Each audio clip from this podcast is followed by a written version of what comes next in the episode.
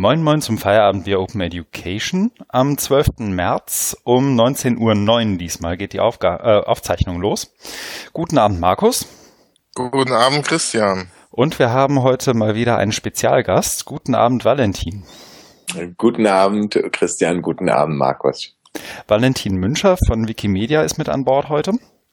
Ähm, wir haben es bei der letzten Folge, wo wir einen Gast hatten, nämlich Jöran, ja direkt so gehandhabt, dass sich unser Gast zunächst mal vorstellt, weil wir inzwischen davon ausgehen, dass man Markus und mich zumindest, wenn man zur treuen Zuhörerschaft gehört, kennt.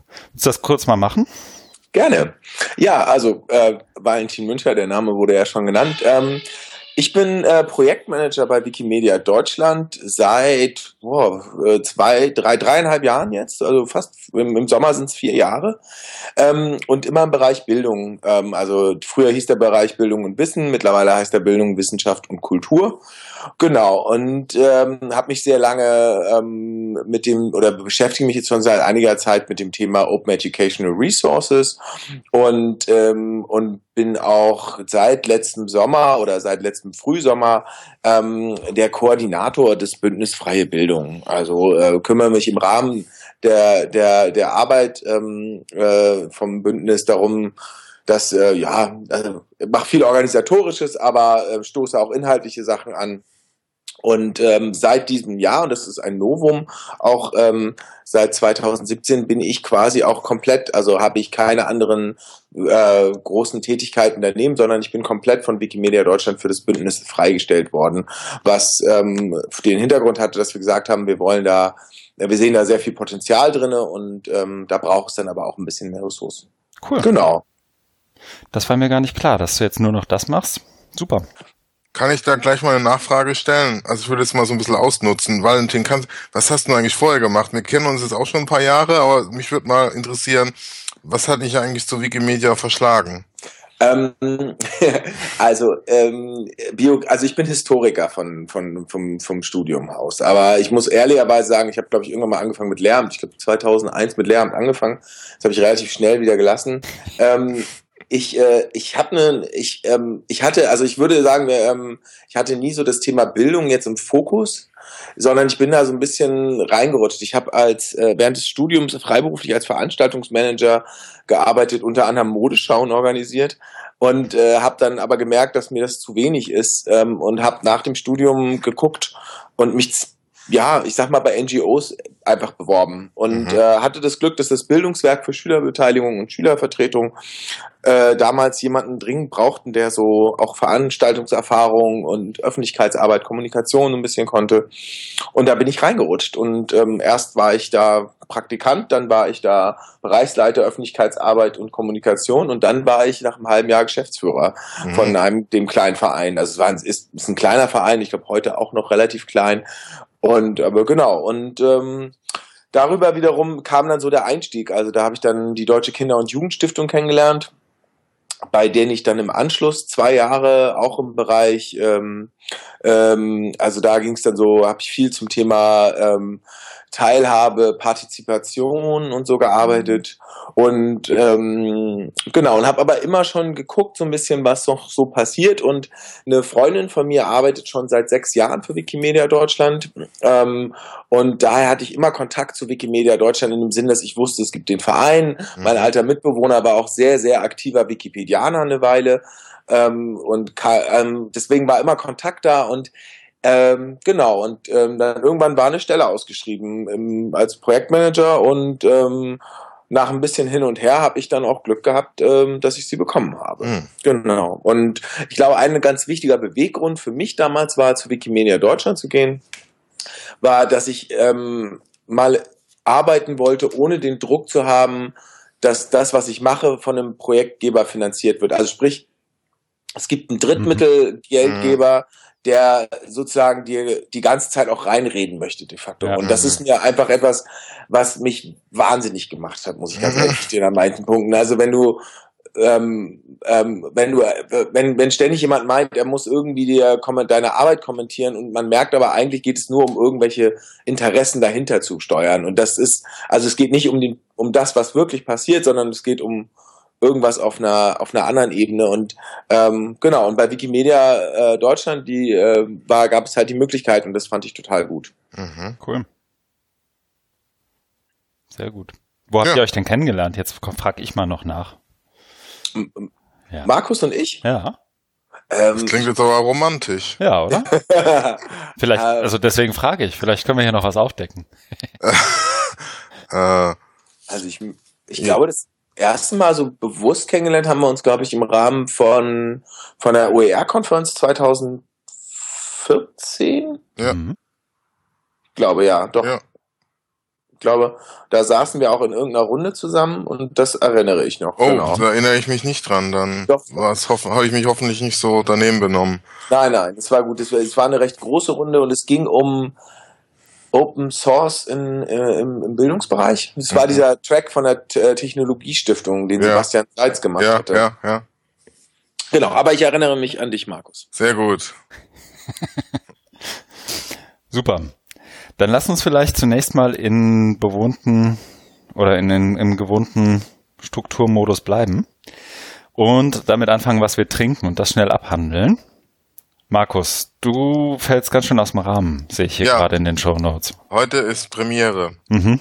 Ich trinke zum ersten Mal Rotwein zum Podcast. Und zwar ein Rotwein, den ich aus meiner Heimat mitgebracht habe. Hab jetzt noch drei Flaschen, also jetzt nur noch zwei. Äh, das ist ein Cuvée, ich würde es den Winzer nicht nennen, um Mhm. da ähm, Klagen vorzubeugen. Und ja, es ist aber ein sehr guter. Äh, ich habe mir nur ein kleines Glas eingeschenkt, damit ich da noch irgendwie durchhalte. Genau, aber das ist die Premiere zum ersten Mal Rotwein im Podcast. Sehr gut. Valentin, du hast ein alkoholfreieres Getränk. Ja. Genau, also alkoholfreies Getränk finde ich ist jetzt schon fast ein bisschen, äh, wie sagt man, das ist äh, äh, ja fast schon nett gemeint. Ähm, also ich trinke Salbeitee gerade. Ähm, man hört es vielleicht ein ganz bisschen, meine Stimme kratzt ein bisschen. Ähm, äh, ich hoffe, dass, äh, dass sie durchhält heute Abend und deswegen äh, öle ich sie sozusagen mit Salbeitee. Sehr gut. Ähnliches tue ich. Ich habe einen Single Malt Whisky. Diesmal, also bei keinem von uns ein Feierabendbier, sondern bei mir ein Bowmore. Okay, dann lass uns direkt loslegen. Vielleicht damit, was wir gemacht haben. Markus, du warst, glaube ich, busy mit deinen Reisevorbereitungen. Genau, ich habe jetzt, ich äh, fliege morgen in die USA Mhm. und habe dann heute nochmal gepackt und ja, habe mir mich online eingecheckt via App von British Airways und meinen Platz, äh, habe leider jetzt noch einen Platz in der Mitte gekriegt, Oh. aber ja, das bei zehn Stunden, aber egal, muss ja Wo fliegst du denn hin? also ich fliege von Hamburg nach London und dann von London nach Seattle an die in den äußersten Nordwesten der USA Ja, schön. und bin dort eingeladen zu so einem Forschungsnetzwerk. Da geht es um das Thema E-Learning und Barrierefreiheit im weitesten Sinne. Ich bin da irgendwie so reingerutscht ähm, über einen Kollegen aus Hagen, der äh, Psychologe ist und sich da ganz viel mit beschäftigt und dann immer mal irgendwie was machen wollte, mit ein paar Leuten zusammen trommeln und hat dann eben so eine Kerngruppe von interessanten Leuten und ich gehöre dann so im zweiten, dritten oder vierten Kreis, glaube ich, dazu, weil es ja auch nicht mein Schwerpunkt ist. Aber der hat mich ja immer gefragt, ob ich da mitmachen will, habe ich gesagt ja. Und dann hat es wohl geklappt mit der Akquirierung von Geldern, dass man die ganzen Leute einladen kann äh, für, ich glaube, drei oder vier Tage dauert es dann. Also dann trifft man sich da eben im Hotel und äh, diskutiert dann ähm, die Themen, die dann bei denen so auf der Agenda stehen. Und ich werde dann die Zeit äh, danach nutzen für einen ausgedehnten Urlaub und eine große äh, Westküstentour machen bis San Francisco und diesen Boah. ja ja genau diesen berühmten Highway 101 äh, Mhm. runterfahren Sehr schön. mit Cool. ein paar, ich habe mir das auch mal jetzt ein bisschen angeguckt auf Google Maps und dann so ein paar Zwischenstopps dann machen da an der Küste. Mhm. Äh, ja, also mir ein Auto nehmen und bis San Francisco und habe jetzt auch noch keine Unterkunft. Ge äh, ich denke, da kriegt man kriegt man ja sowas. Ist ja jetzt keine Hochsaison und San Francisco gebe ich das Auto wieder ab und werde dann da noch ein paar Tage bleiben und mein Rückflug geht dann am 25. März äh, zurück nach Hamburg von San Francisco aus. Sehr gut. Ja, Ja. Ja, ich habe das ja letztes Jahr nach der DML Central gemacht und bin von Los Ja. Angeles hoch nach San Francisco. ja. Lohnt sich tatsächlich. Ja, ich bin 2013 von San Francisco nach Los Angeles und dann weiter nach Kansas City gefahren. Oh, Ah ja. Auch nicht schlecht. Also im Ja. Norden war der noch nicht, ich nämlich auch nicht. Also das ist nämlich dann Washington oder Oregon und dann kommt er erst Mhm. Kalifornien. Das soll auch sehr schön sein. Ja, also über Oregon habe ich, also Portland muss traumhaft. Ja, Mhm. ja. Also über Portland schwärmen immer alle ähm, und ähm, äh, genau, also ich Ja. war da noch nie, aber Portland, darauf schwören sie alle. Genau. Besonders wenn du Gluten, Laktose und sonst wie free leben möchtest, glaube ich. Habe ich, hab ich gehört. Nee, ich habe aber auch eine Freundin, die nördlich von San Francisco waren. Selber habe ich es noch nicht geschafft. Ja, cool. Viel Spaß dabei. Gibt es eigentlich, das wollte ich dich letztes Mal schon fragen, Markus, irgendwo Online-Programm, Link, Programmbeschreibung, irgendwas, was wir verlinken können? Nee, das ist alles geheim. So viel zu barrierefrei, also. Na gut. Nee, ähm, ich, ich weiß, ich weiß es äh, ehrlich gesagt gar nicht. Aber wenn es da irgendwas gibt, werde ich natürlich sofort twittern. So die Hoffnung. Ja. Aber Sehr gut. Ist, das ist auch erstmal so ein Geheimtreffen, um die Forschungsrevolution Mhm. einzuleiten. Mhm. Ja. Okay. Gucken wir mal. Ja, sehr gut. Ich war ähm, eigentlich seit dem letzten Aufzeichnen ist bei mir nicht viel passiert. Ich habe ähm, ein bisschen was selbstständig gemacht und nicht für die Uni. Dazu glaube ich an einer späteren Stelle mehr, wenn das da alles in Sack und Tüten ist.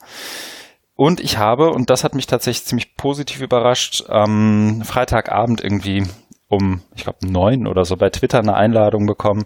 Ich möge doch zu einem Symposium nach Coventry kommen, ins Disruptive Media Learning Lab. Mhm. Ähm, da war ich ja letztes Jahr schon nach der OER 16, hatten wir, glaube ich, sogar auch von gesprochen, ich bin mir nicht ganz Ja. sicher im Podcast. Und ähm, die haben mich jetzt wieder eingeladen und wenn ich meine Flüge umgebucht bekomme, das muss ich noch mal gucken, schaffe ich es da tatsächlich hin. Und äh, fühle mich so ein bisschen wie ein kleiner Fanboy, weil unter anderem Audrey Waters, Jim Groom und ein paar andere auch da sind. Wow.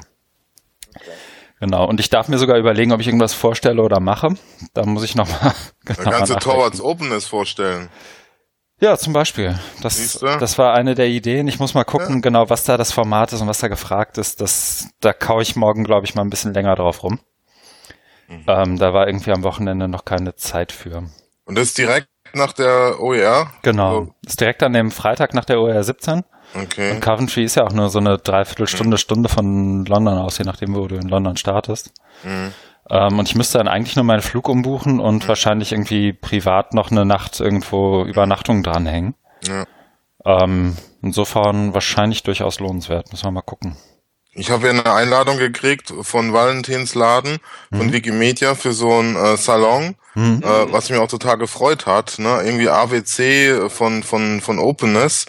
Und aber das ist total blöd mit dem Termin. Weil es ist, glaube ich, irgendwie donnerstags. Ja. Und ähm, da also bringen sie halt Leute zusammen, so Open Access, Open Software und ich sollte was zu Open Education machen. Das ist so eine Art Familientreffen, das fand ich total gut.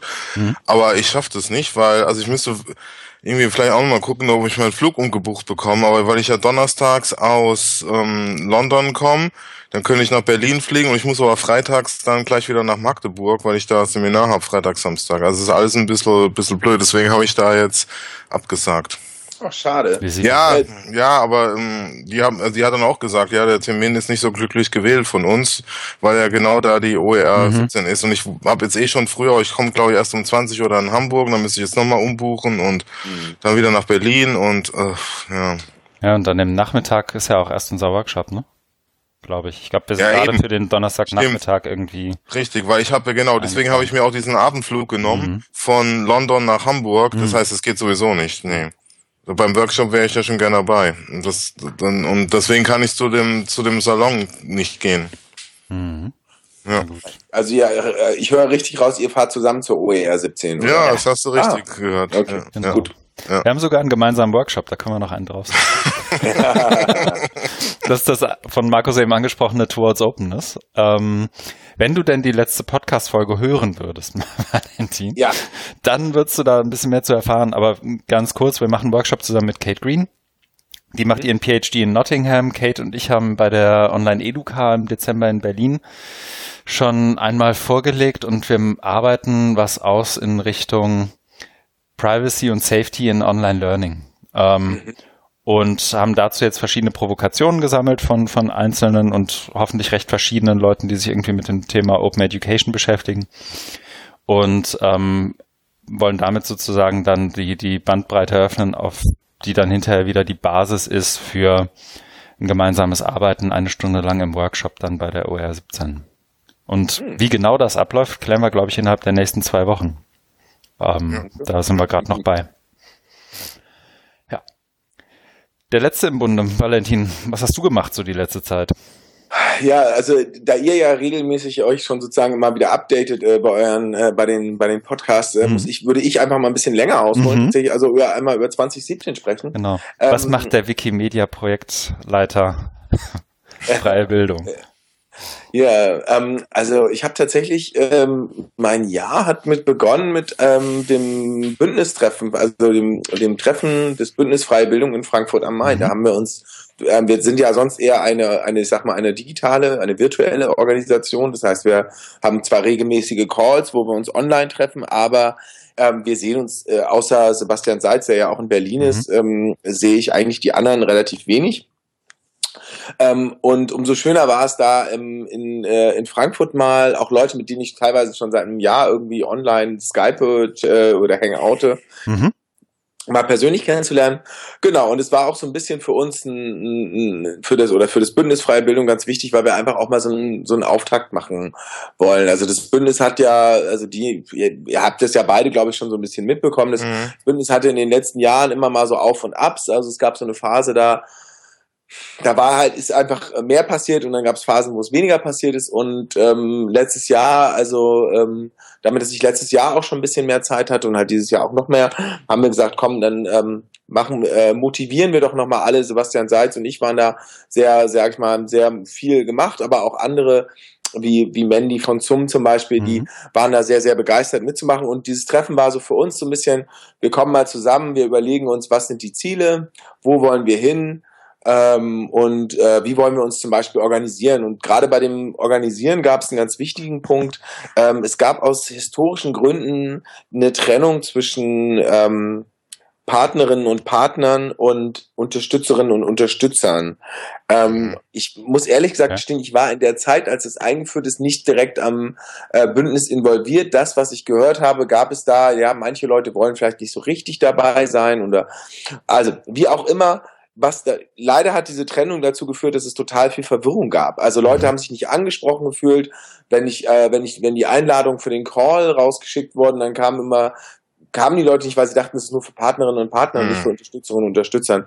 Und äh, genau, und das haben wir da abgeschafft in, in Frankfurt. Und das war, da gab es auch eine Diskussion dazu. Ich fand auch eine berechtigte Diskussion, aber am Ende, am Ende haben wir uns dann äh, doch mehrheitlich dafür entschieden, das ähm, abzuschaffen.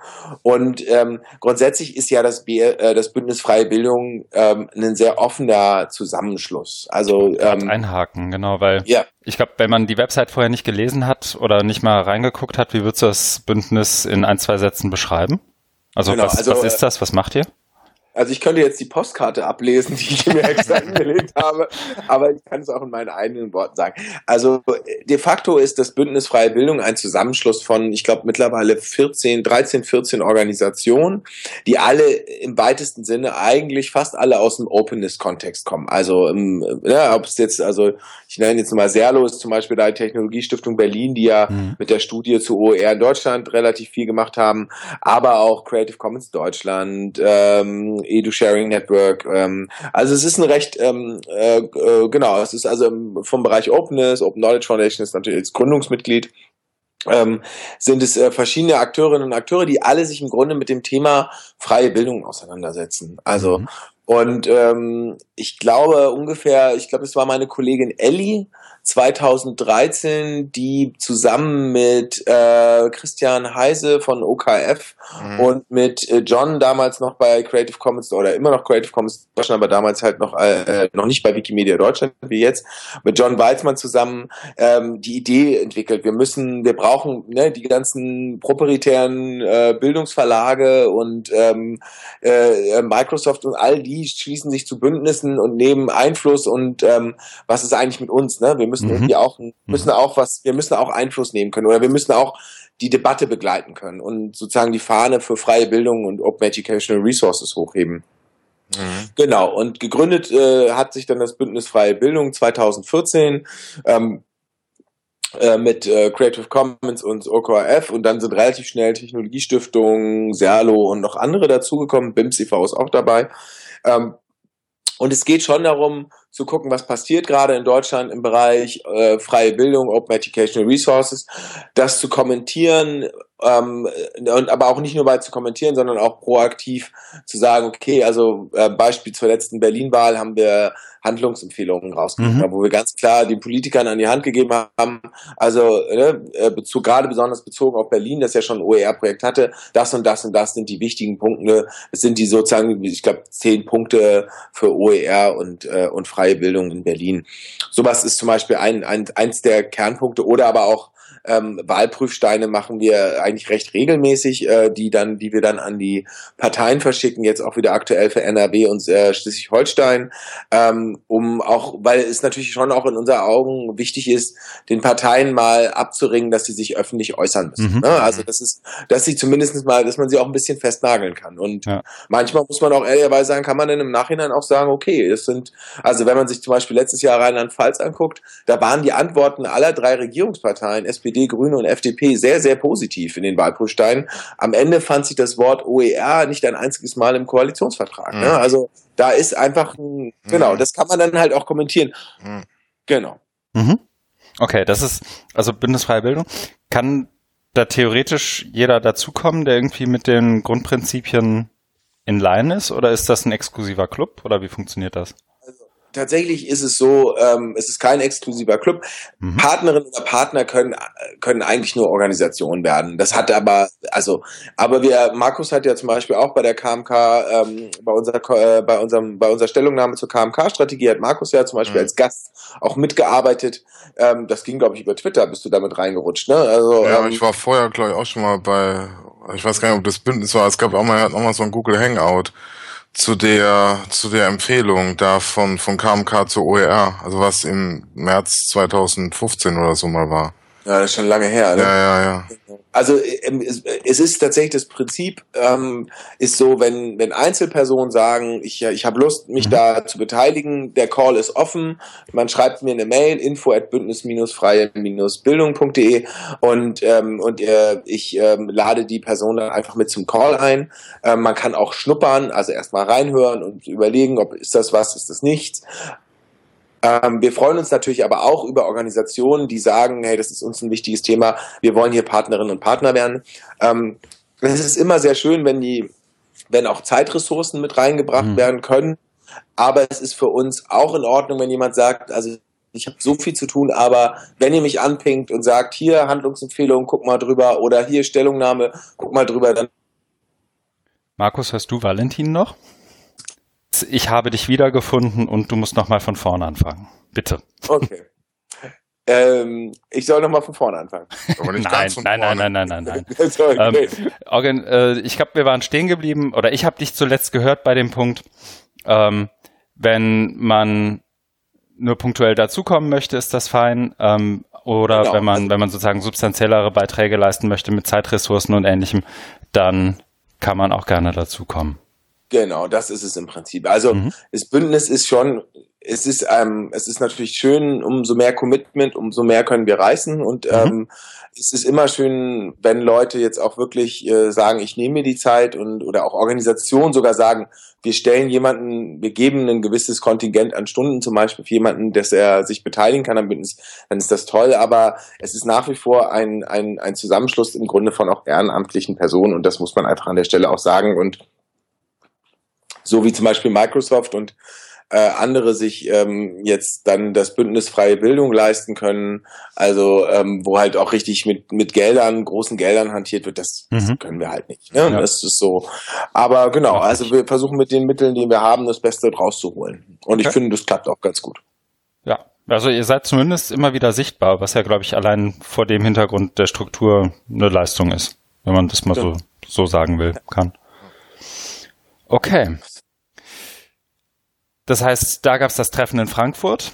Genau, Was ich, ist äh, ich, bei dir ich passiert? Hab, hab mein, genau, also ich war, ähm, äh, das muss ich, das habe ich raufgenommen, weil das mhm. war nicht fürs Bündnis, da war ich für Wikimedia Deutschland, aber mhm. Markus hatte mich angetwittert, deswegen und deswegen wollte ich das berichten. Ich war auf der LearnTech, Markus. Das Oha. heißt, du weißt noch? Oh Gott. Ja, genau. Mein Beileid. Aber das Witzige war, ich habe das geschrieben und Markus schrieb, oh Gott. Ja. So. Ähm, genau, ich war eingeladen von School at LearnTech äh, zusammen mit John, Aha. mit John Weizmann und wir haben ein, äh, ich war erst in einer Podiumsrunde mit einem Schulbuchverlag, einem und einem von so einer äh, alternativen Schule, also einer staatlichen Schule, die, die sich sehr, sehr stark verändert haben, irgendwo aus Lörrach, glaube ich, so, also irgendwo aus Süddeutschland Mhm. ähm, die aber so quasi komplett den Klassenraum aufgelöst haben und äh, nur noch so äh, Lernlabore und so haben, also sehr, sehr freies Lernen haben.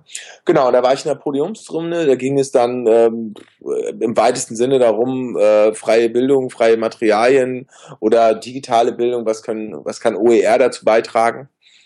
Ähm, das war eine ganz interessante Runde tatsächlich, muss ich sagen, insofern, Mhm. dass die Vertreterin vom Schulbuchverlag die ganze Zeit betont hat, ja, dass ja die Schulbuchverlage ja mit OER überhaupt kein Problem hätten und so.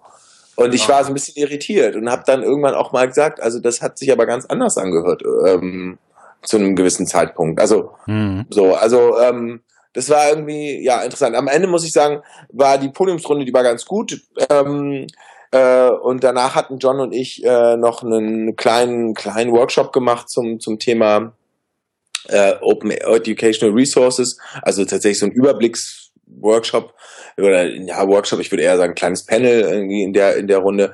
Ähm, genau, aber äh, da war es halt einfach dadurch, dass es jetzt rein von der Infrastruktur, das war mitten in diesem großen, in dieser großen Halle, das war so laut, dass es, glaube ich, echt sehr, sehr schwer war, uns überhaupt zu verstehen. Also, ähm, genau. Und an sich muss ich sagen, LearnTech, ich war nur kurz da, ich bin irgendwie Donnerstagabend angereist und äh, Freitag, nee, oder Mittwochabend angereist, Donnerstag war dann der, war ich da irgendwie den Tag über da. Ich habe mir das ein bisschen angeguckt. Es ist ja eine sehr, also für mich persönlich war da jetzt nicht viel Interessantes zu sehen. Ich habe so ein paar Das dachte Sa- ich mir. Ja, ich habe so ein paar Leute getroffen, witzigerweise ein paar Leute getroffen aus dem Volkshochschulkontext, die ich bei einer Veranstaltung getroffen habe in, in Mainz, die sehr, sehr spannend waren und die, die, die ich sehr interessant fand, weil die Volkshochschulen, finde ich, zum Teil ganz tolle Sachen machen, auch so jetzt im Open-Bereich. Mhm. Ähm, aber ansonsten, genau, abgesehen jetzt von meinen eigenen Sachen, war das für mich nicht so Hm. spektakulär. Mhm. Okay. Genau. Genau, und dann gab's jetzt, äh, genau, und dann, äh, ich mache jetzt nochmal, also ich, mach, ich, ich muss ich mich beeilen, bin ich zu Nö, langsam? überhaupt nicht. Okay, gut. Wir haben heute erst bei Twitter gelesen, dass man uns auch auf eineinhalbfacher Geschwindigkeit hören kann. Das heißt, wenn das nicht passt, der muss dann einfach auf schneller stellen. Und wir haben jetzt seit letzter Folge auch die Chapter Marks eingeführt, also Kapitelmarkierung. Wer das alles überspringen will, der überspringt das dann einfach und dann landet er oder sie direkt bei der KMK-Strategie. Ähm, genau, also ähm, Salon Bündnis Freie Bildung, das war äh, jetzt äh, am 20.02. Da, das ist eine Premiere gewesen. Wir haben sozusagen, also es gab de facto, glaube ich, wirklich so öffentliche Veranstaltungen vom Bündnis bisher erst einmal. Und das war, glaube ich, oder ich glaube ein oder zweimal. Und das war letztes Jahr eine Podiumsrunde zur Berlin-Wahl. Ähm, und jetzt den Salon Bündnis Freie Bildung. Da Mhm. hatten wir nämlich die ganzen OER-Projekte eingeladen, die in Berlin zur E-Qualification waren. Markus war ja auch da.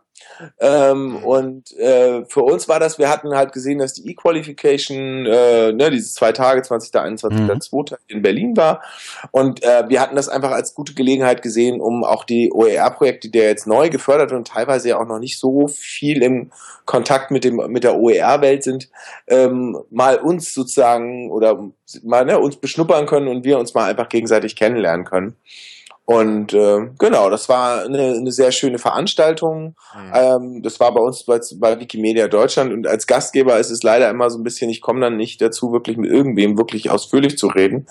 Ähm, aber ich glaube, soweit ich das mitbekommen habe, gab es einige interessante Gespräche und äh, ja, und es ist ja auch ein bisschen Klassentreffen, ne? So, also man freut sich ja Mhm. dann auch schon so ein bisschen die Nasen wiederzusehen. Ähm, Cool. Genau, und dann am nächsten Tag, das hatte ich noch mit reingeschrieben, bevor ich nämlich dann für zehn Tage in den Urlaub gefahren bin, nach Fuerteventura, ähm, äh, war ich auf eine, auch wieder zusammen mit Markus, wir, wir treffen uns ständig. Ähm, äh, dieses Vorbereitungscamp der äh, OE, für die OER-Camps. Vorbereitungsworkshop, nicht Camp. Vorbereitungsworkshop für die OER-Camps. So. Mhm. Und ähm, genau, und das äh, habe ich auch noch aufgenommen, weil mich, äh, weil ich das einen sehr, sehr guten Workshop fand. Das hat sehr viel Spaß gemacht. Also großes Lob an, an, an J und K, also Jöran und Konsorten, die haben das wirklich gut gemacht.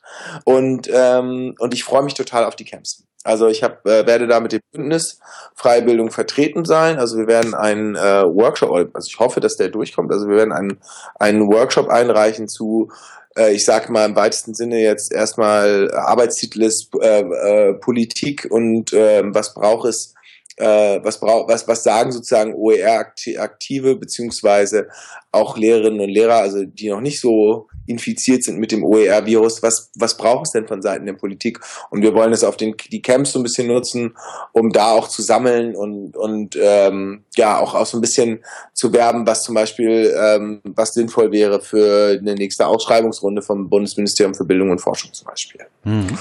Genau. Cool. Und äh, da wollen wir die Camps, also ich werde in in Köln und in Hamburg dabei sein. Ah, super.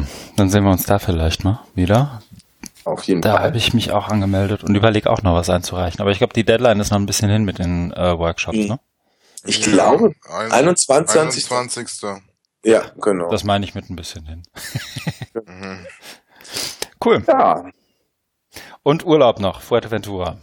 Ja, 25 Grad, Sonne, oh. Strand. Es war gut. Ja. Das ist ja Ja. Schön. Sehr gut.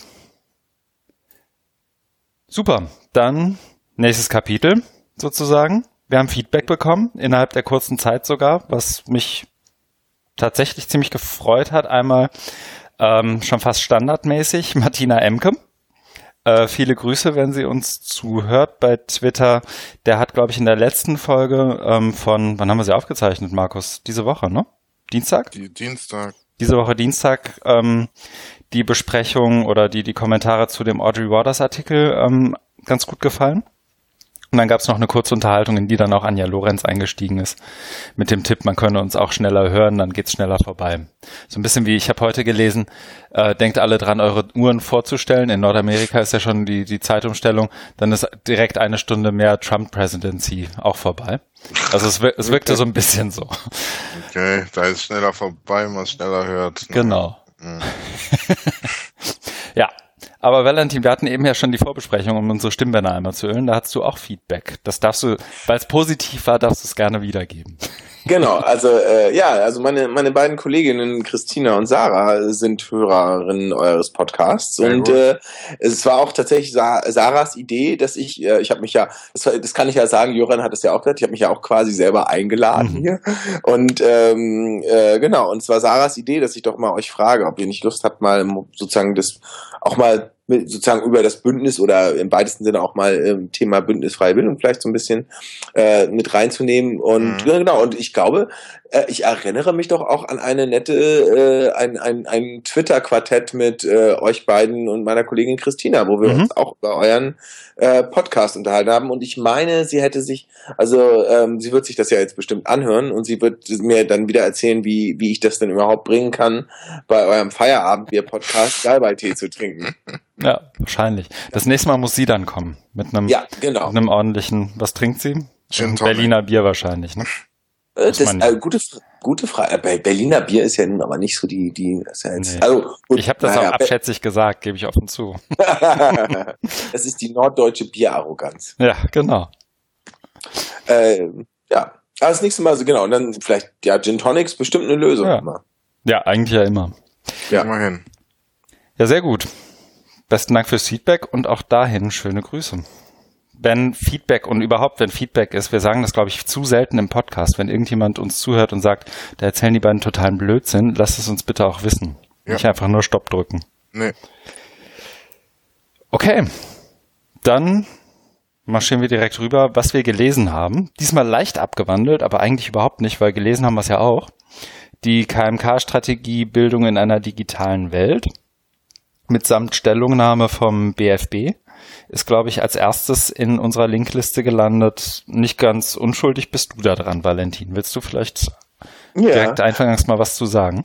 Also ich möchte erstmal dazu sagen, dass es als erstes drin steht, weil als du mir das Papier freigegeben hast, die Show Notes, habe ich das auch sofort eingetragen. Ähm, Also ähm, genau.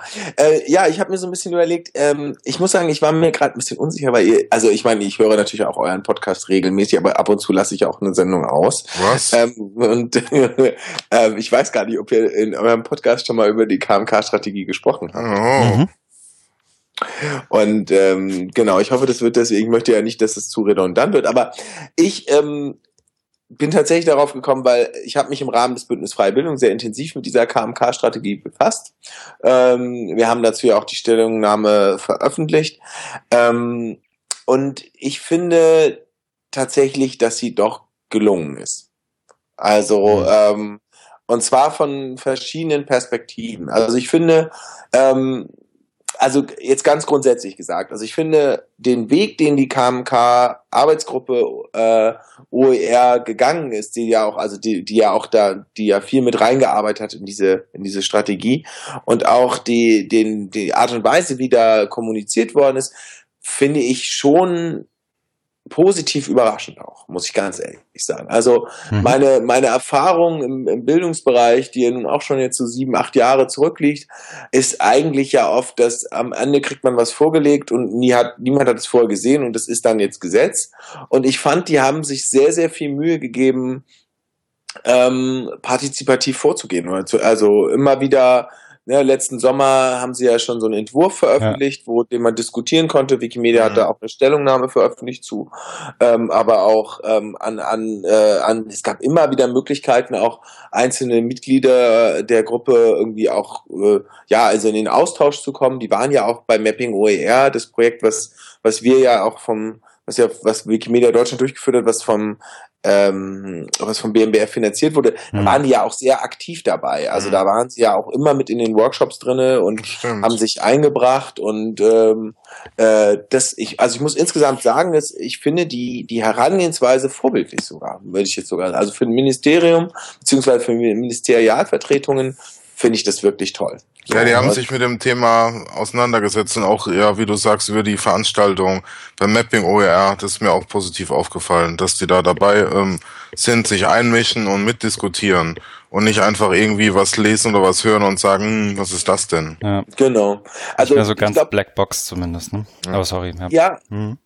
Genau, aber das ist auch, also wir hatten damals auch gesagt, dass wir das wichtig finden, wenn die teilnehmen an den Workshops, ne, dass sie, dass sie sich auch einbringen müssen. Also das war auch, ich war ja, ihr beide, beide habt ja auch in verschiedenen Rahmen äh, von Mapping OER mit teilgenommen, aber es Mhm. war uns damals auch, das hatten wir auch mit der, mit den, mit der, ähm, mit den, mit der Moderation damals auch besprochen. Es ist ganz wichtig, dass da nicht so, da sitzen jetzt irgendwie die grauen Männer oder die grauen, im grauen Anzug im Hintergrund und hören Ja. zu und machen Notizen, sondern ne, auf, auf, auf sie, also auf, auf in, in, in, in sich mit einmischen, mitsprechen, mitdiskutieren.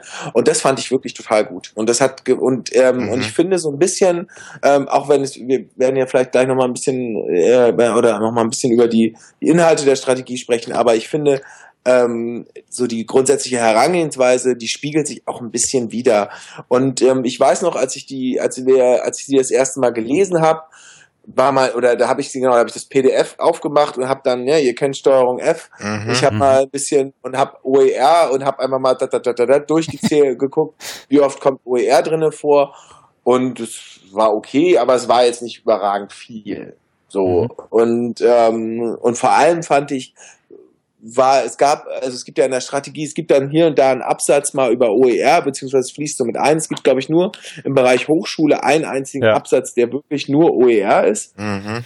Ähm, und das fand ich so im ersten Moment etwas dünn. So, da dachte ich so, hey, wofür haben wir jetzt so viel Arbeit da reingesteckt? Und ähm, ich glaube, das ist so ein bisschen, äh, ich das weiß nicht, vielleicht ist es auch Politik, ähm, aber wenn man zwischen den Zeilen liest in der Strategie, ich finde, da, da findet man ein paar sehr, sehr gute Sachen. So. Und ich finde, ähm, ähm, und äh, dann bin ich auch erstmal Schluss mit meinem Eingangsmonolog. Aber ich finde, wenn man einerseits immer so viel schimpft und ich man schimpft ja recht oft und sagt, Mann, da müsste das gemacht werden, da müsste das gemacht werden und sowieso brauchen wir mehr Geld. Ähm, äh, muss man aber auch mal wertschätzen an der Stelle und es Mhm. ist wichtig auch zu wertschätzen. Und ich, äh, wenn äh, Mitglieder der KMK Arbeitsgruppe OER, Bund Länder Arbeitsgruppe OER diesen Podcast hören, ähm, vielen Dank. Ich habe sehr gerne mit Ihnen zusammengearbeitet an der Stelle. So. Ja. Nee, also es, es, es ist Politik. Also das hat mir in, in der Podcast-Folge, die du, lieber Valentin, leider nicht gehört hast, äh, als wir die KMK-Strategie schon mal besprochen hatten, auch das Thema OER, gesagt. Also man muss es eher andersrum sehen. Ne? Also nicht, dass man enttäuscht ist, dass es so dünn ist, sondern dass es überhaupt da hinein geschafft hat. Weil ich habe ja bei der Auftaktveranstaltung in Frankfurt ähm, für die OER-Projekte. Da habe ich dann äh, auch darüber mit jemandem gesprochen, dessen Namen ich jetzt hier nicht nennen will. Äh, und da wurde man gesagt, dass, ähm, dass es äh, ja schon so eine Art Revolution ist, dass es überhaupt so weit, also dass es da reingekommen ist, OER. Mhm. Und mhm. Von, also man muss umdrehen und sagen, das ist schon ein, ein toller Erfolg, ähm, dass da reingekommen ist, weil äh, genau, und jetzt gibt's ja die Projekte, die BMBF geförderten OER-Projekte, also da tut sich ja einiges. Mhm. Wobei da können wir uns freuen. Ja, also würde ich auch so unterschreiben. Ich bin, glaube ich, ein bisschen, wie soll ich sagen, verhaltener als, als ihr zwei. Das mag dem Whisky geschuldet sein, aber vielleicht auch.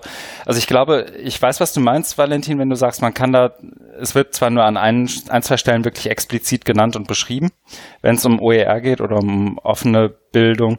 Ähm, ihr habt ja, glaube ich, auch in der Stellungnahme vom BFB sozusagen als einen der wenigen Kritikpunkte, dass wenig auf Open Source Software und, und hm, überhaupt gar nicht ähm, ja. überhaupt Bezug genommen wird. Und ich glaube, was du meinst, man kann so zwischen den Zeilen da reinlesen.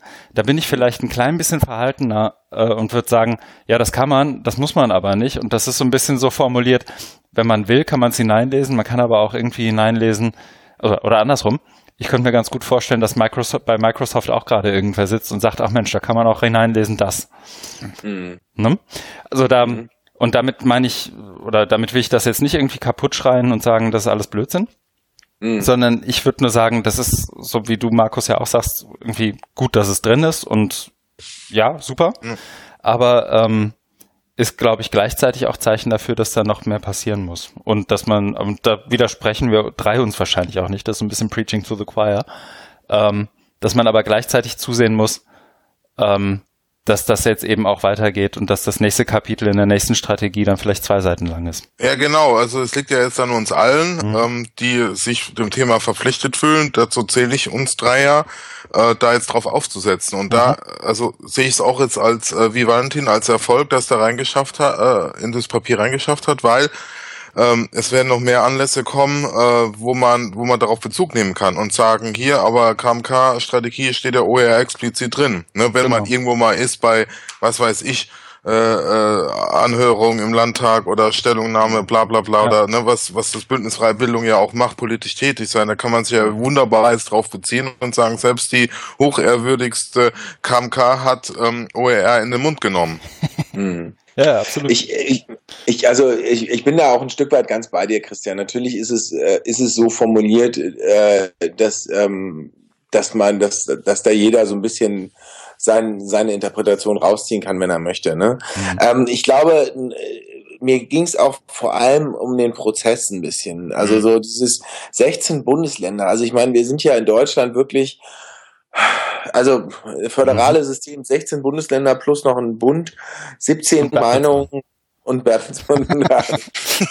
ähm, ähm, und äh, verstehst du, und dann ist so, dann finde ich das schon, also dass da, dass das, dass die sich, dass das sich so zusammengerauft haben und auch diesen Weg gewählt haben und man auch ernsthaft mit uns diskutiert hat. Also das, das muss man einfach, das darum geht's mir. Ob man ja. am Ende kann man wirklich inhaltlich diskutieren. Ich hätte mir auch gewünscht, also ich finde, dass Open Source da nicht drinne steht, ähm, ärgert mich tatsächlich ein bisschen. Also mhm. mir geht's auch, also mir geht's auch dieses, ich bin jetzt selber gar nicht mal, also ich bin ne, jetzt beruflich natürlich sowieso Open Source, Open Source Prediger. Ähm, es geht mir nur darum, wir, wir, also da, da, da stößt auch immer diese ganze Debatte, die man aktuell in, in Deutschland immer hat beim Thema digitale Bildung. Ne? Also ähm, mhm. ich weiß gar nicht, wart ihr beim, ihr wart nicht bei diesem Schulkongress vom Forum Bildung Digital, oder? Nein. Da, nee, da wart ihr nicht.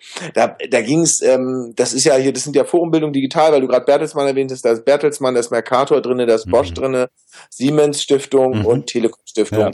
Und die haben sich zusammengeschlossen zu diesem Forum und äh, wollen halt digitale Bildung ähm, voranbringen und äh, wollen so Best Practice Beispiele vorstellen und so und haben so einen Schulkongress gemacht. Der hat auch Jöran hat den moderiert und ja. ich glaube auch konzipiert. Ähm, und da ging es ganz viel über, da waren so Schulen, die, sag ich mal, einen guten Weg gerade gehen.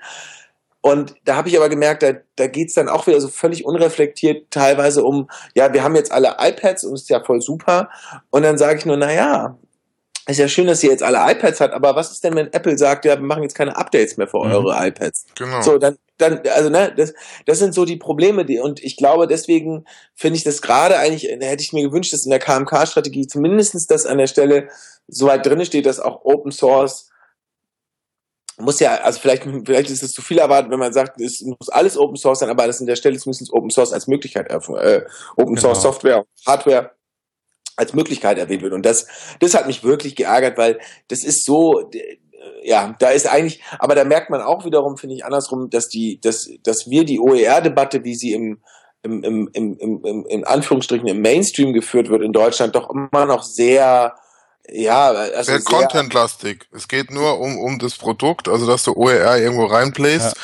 aber ja. Ähm, oh, da, da gebe ich dir Was vollkommen recht. Anders. Genau, und, und ohne Open Source äh, macht es macht OER keinen Sinn. Also da ist es das ist einfach inkonsequent. Ja, und ich glaube auch, dass gerade in diesem, in diesem Thema digitale Bildung OER auch immer so mit reingebüscht wird. Ne? Und dann, hm. äh, also ich habe manchmal das Gefühl, wenn, wenn wir jetzt auch, also tatsächlich auch, auch schon, äh, wenn wir Anfragen bekamen, jetzt hm. äh, bei Wikimedia, ähm, äh, wir wollen auch was zu OER machen, wenn wir, wenn wir, wir sollen jetzt auch was mit digitaler Bildung machen, dann sag ich so mal, hey, Moment.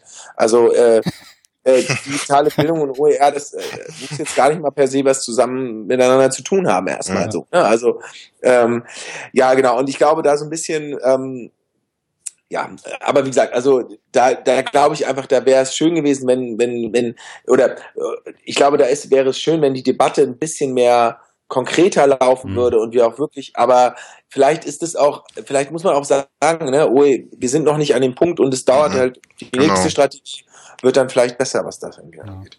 Ja, es braucht halt jetzt ein Bewusstsein. Also ich denke, das Bewusstsein ist jetzt äh, auf der ersten Ebene da für den Content, dass es freie Materialien braucht.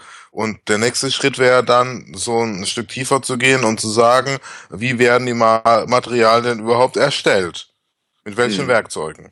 Und dann kann man da versuchen, jetzt äh, darauf hinzuarbeiten, ähm, ein Problembewusstsein zu schaffen. Und da ist ja das Bündnis Freie Bildung sehr gut aufgestellt mit äh, Akteuren wie EduSharing zum Beispiel, die das Thema ja auch immer hochhalten. Und dann, dann denke ich, haben wir da eine ganz gute Position, um zu zeigen, Leute, das ist alles inkonsequent, wenn wir da nicht auf äh, Open Source setzen. Hm. Ich würde sogar noch weitergehen, also das heißt vielleicht gar nicht weiter, sondern versucht das zu verallgemeinern, wäre ja eigentlich, dass jenseits von Content jede Art von, wie soll ich sagen, Bewusstsein für Ownership-Konzepte irgendwie nicht da ist. Ne? Und ja. Ownership nicht im Sinne von, die App habe ich jetzt gekauft im App Store und die installiert sich jetzt, äh, die, die aktualisiert sich jetzt auf meinem iPad irgendwie immer von alleine oder wenn der im Bildungsbereich vielleicht, wenn der Admin irgendwie mal klickt, so und jetzt mach mal, sondern auch Ownership im Sinne von, wer hat denn wann welche Rechte an was und wie kann er das wiederum ändern? Und das völlig losgelöst von Content, sondern erweitert auf